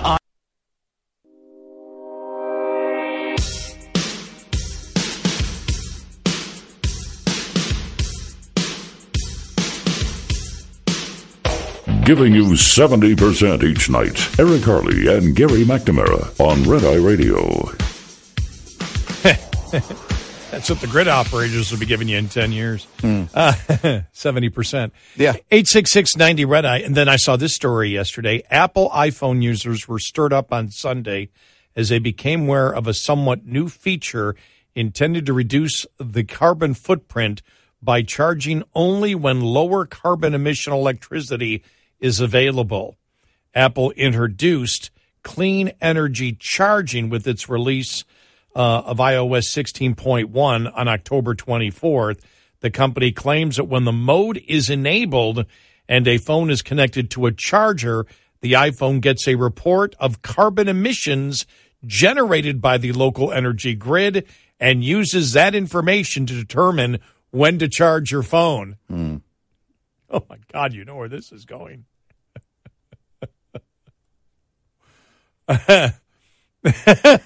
if you noticed your iPhone is charging, this is where I saw it uh, from the uh, the uh, uh, chief nerd on, on Twitter. If you noticed your iPhone is charging a little slower recently, it may be due to a new Apple, a new setting Apple added, clean energy charging. When it is uh, turned on, it will only recharge the iPhone's battery when the electrical grid uses cleaner energy sources like solar and wind. One Twitter user raised a red flag to other users that if they notice their iPhones were charging a little slower, it could be because the clean energy charging. Some of the uh, users who tweeted about the new features wanted to find a way to turn it off. Well, yeah, because they say when turned on. My question is: Is it default? Is it a default that you have to go in and turn it off? Is it turned on by default? Yeah, that's a great point. Is that a default setting? Yeah. Wow. Just leave me alone. When I plug it in, I want to charge it. That's how you know I want to charge it. Well, when I know, plug it in. If if if someone wants to behave in that way, aren't they already in a position? Whoever owns that phone, are aren't they already in a position? You know, to uh, outside of traveling or at the office, if they're at home, they're already purchasing clean energy, right? So the point is, is that they're probably already in that mode. Still, other users, this is my favorite sentence of the whole article. Still, other users said that when they finally turned the feature off, Apple shamed them by saying the feature helps reduce the carbon footprint. Oh, so you get a prompt. Are you sure you want to turn it off and kill the planet? Wow. Apple shamed them by saying the feature helps reduces a carbon footprint Uh-huh. or the battery chemically ages when deactivated. So here's the question. Oh. Did they design the battery to chemically age if you don't use the feature? Is that by design? Currently, Apple says the mode is available in the U.S. and set to the on position by default. There you go. There's the answer. And then you get the shaming. Mm-hmm. Well, but but I think on the battery, are you saying that that you designed a battery to degrade if I don't use this feature? Now that now they haven't. res- I don't see a response to that from Apple. I would really wonder about that technology. But but actually, no, because it, the if the battery wouldn't necessarily be detecting whether or not you're getting clean energy as a, as a charging source. The battery would be detecting whether or not you have that feature on. That's all you need the battery to detect. If you design the battery to degrade, as they mentioned here. Apple says the feature does not engage when charging habits vary or if you travel, so it's connected to your GPS. Hmm. It knows when you're home. Mm-hmm. Yeah, which isn't new. No, I just. And soon, Is it VPN proof? it will. Ooh. Oh, don't know. A lot of providers right now are looking at, you know, VPN proofing your, you know, their whatever they're offering, app or whatever.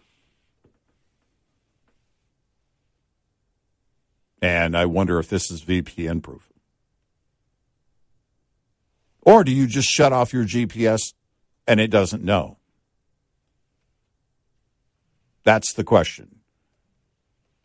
Exactly what can it detect? My question, really, my biggest question here, my biggest concern would be about the design of the battery.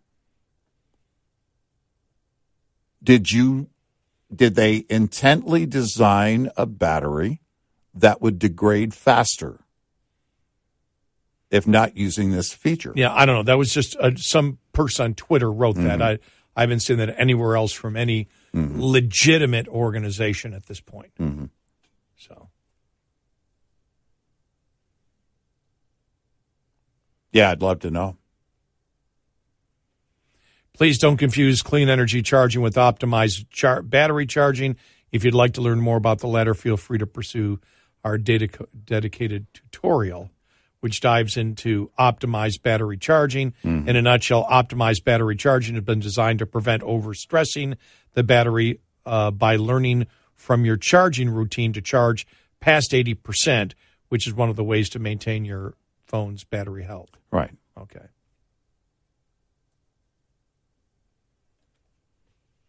Yeah, so yeah, so they tell you how to turn it off and everything else, but it is it is there in uh, and nowhere does it say that your battery degrades if you don't use it. That's a claim being made. That was a, a Twitter claim. Yes, Mhm. somebody claimed that on Twitter. But Yeah, I'd love to know the answer to that question then. I haven't seen anybody who would be viewed as legitimate, you know, Mhm. uh, electricity engineering wise, Mhm. that has made that has made that case. But we all know it's like your your smart meter.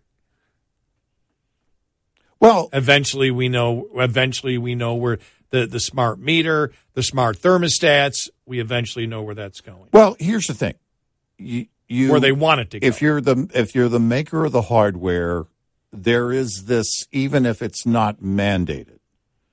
There is this call for them to commit to to uh, having more sustainable markets or, or more more sustainable items in the marketplace, more sustainable offerings, right? One of the problems that they have had, and I think it's hit them uh, recently, uh, in recent months especially, is the cobalt mines. Yeah. Because that's not just about EVs, that's about your cell phones too, and how we power electronics. Well, everybody has a cell phone.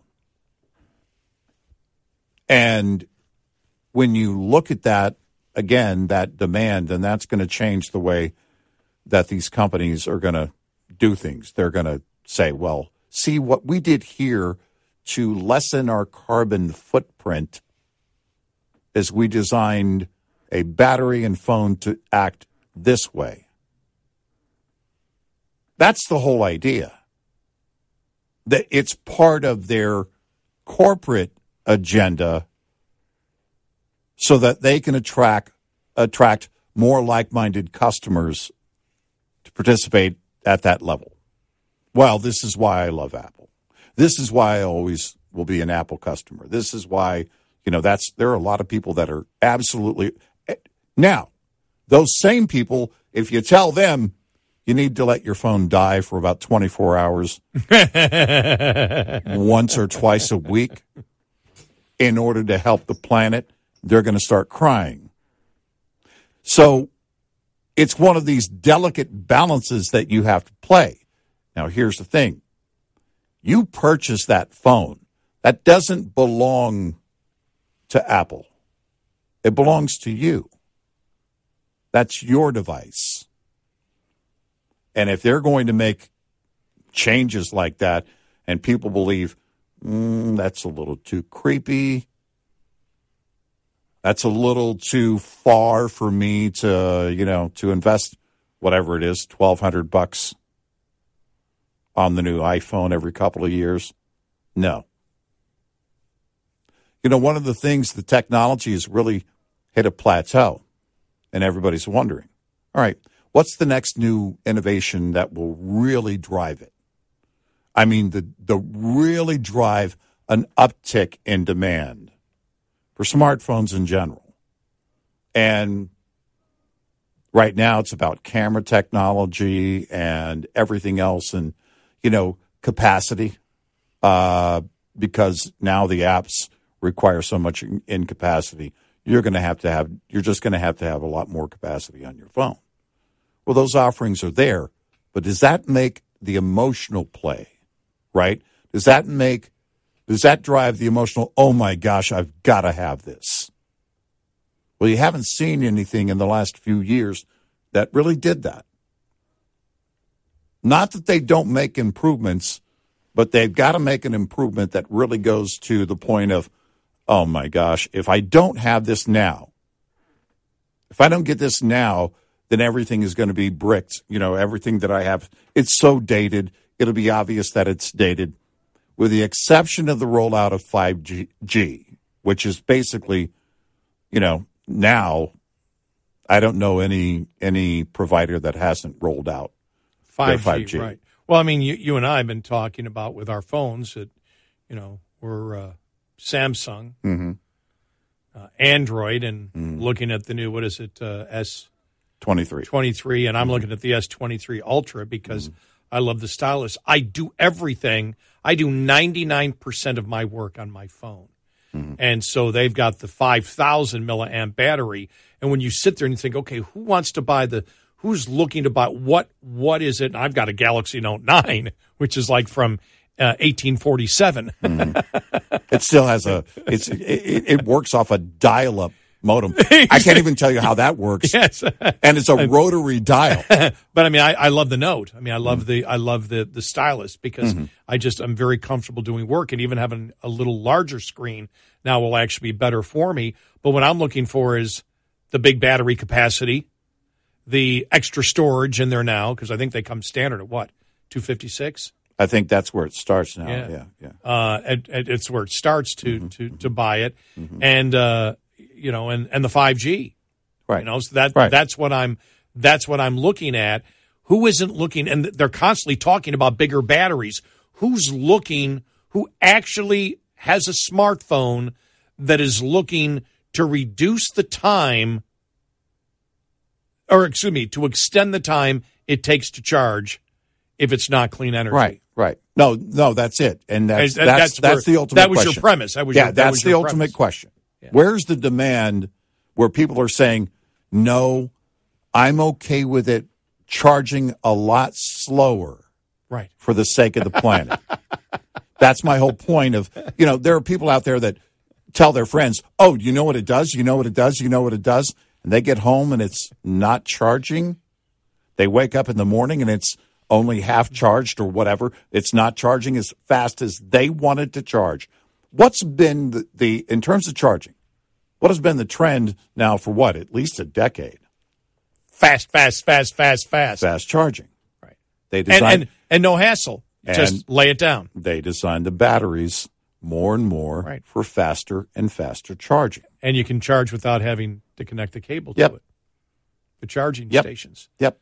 You know, everybody they even have it at the airport. They have places where so Mhm. they have the chart you just set the phone down. Yep. So everything is I was at a restaurant that had it power. right there in the table, integrated right there in the table. Just set your phone on the table, it starts charging. And that's the demand, not, oh no, I want a slower charge for the sake mm-hmm. of the planet. 866 90 Red Eye. Get in touch with Red Eye Radio, toll free at 866 90 Red Eye.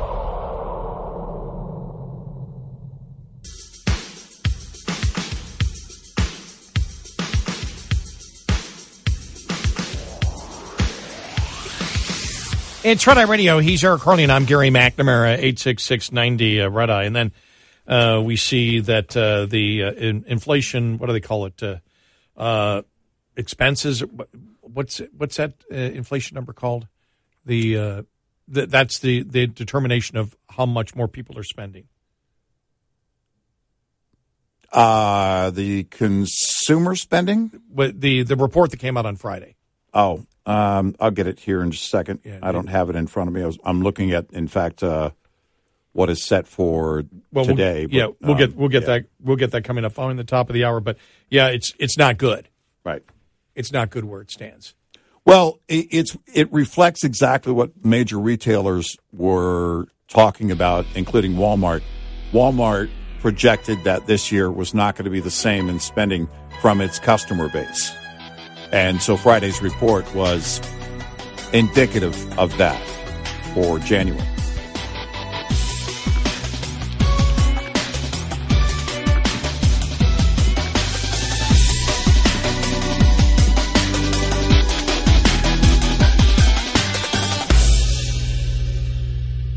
This is Red Eye Radio on Westwood One.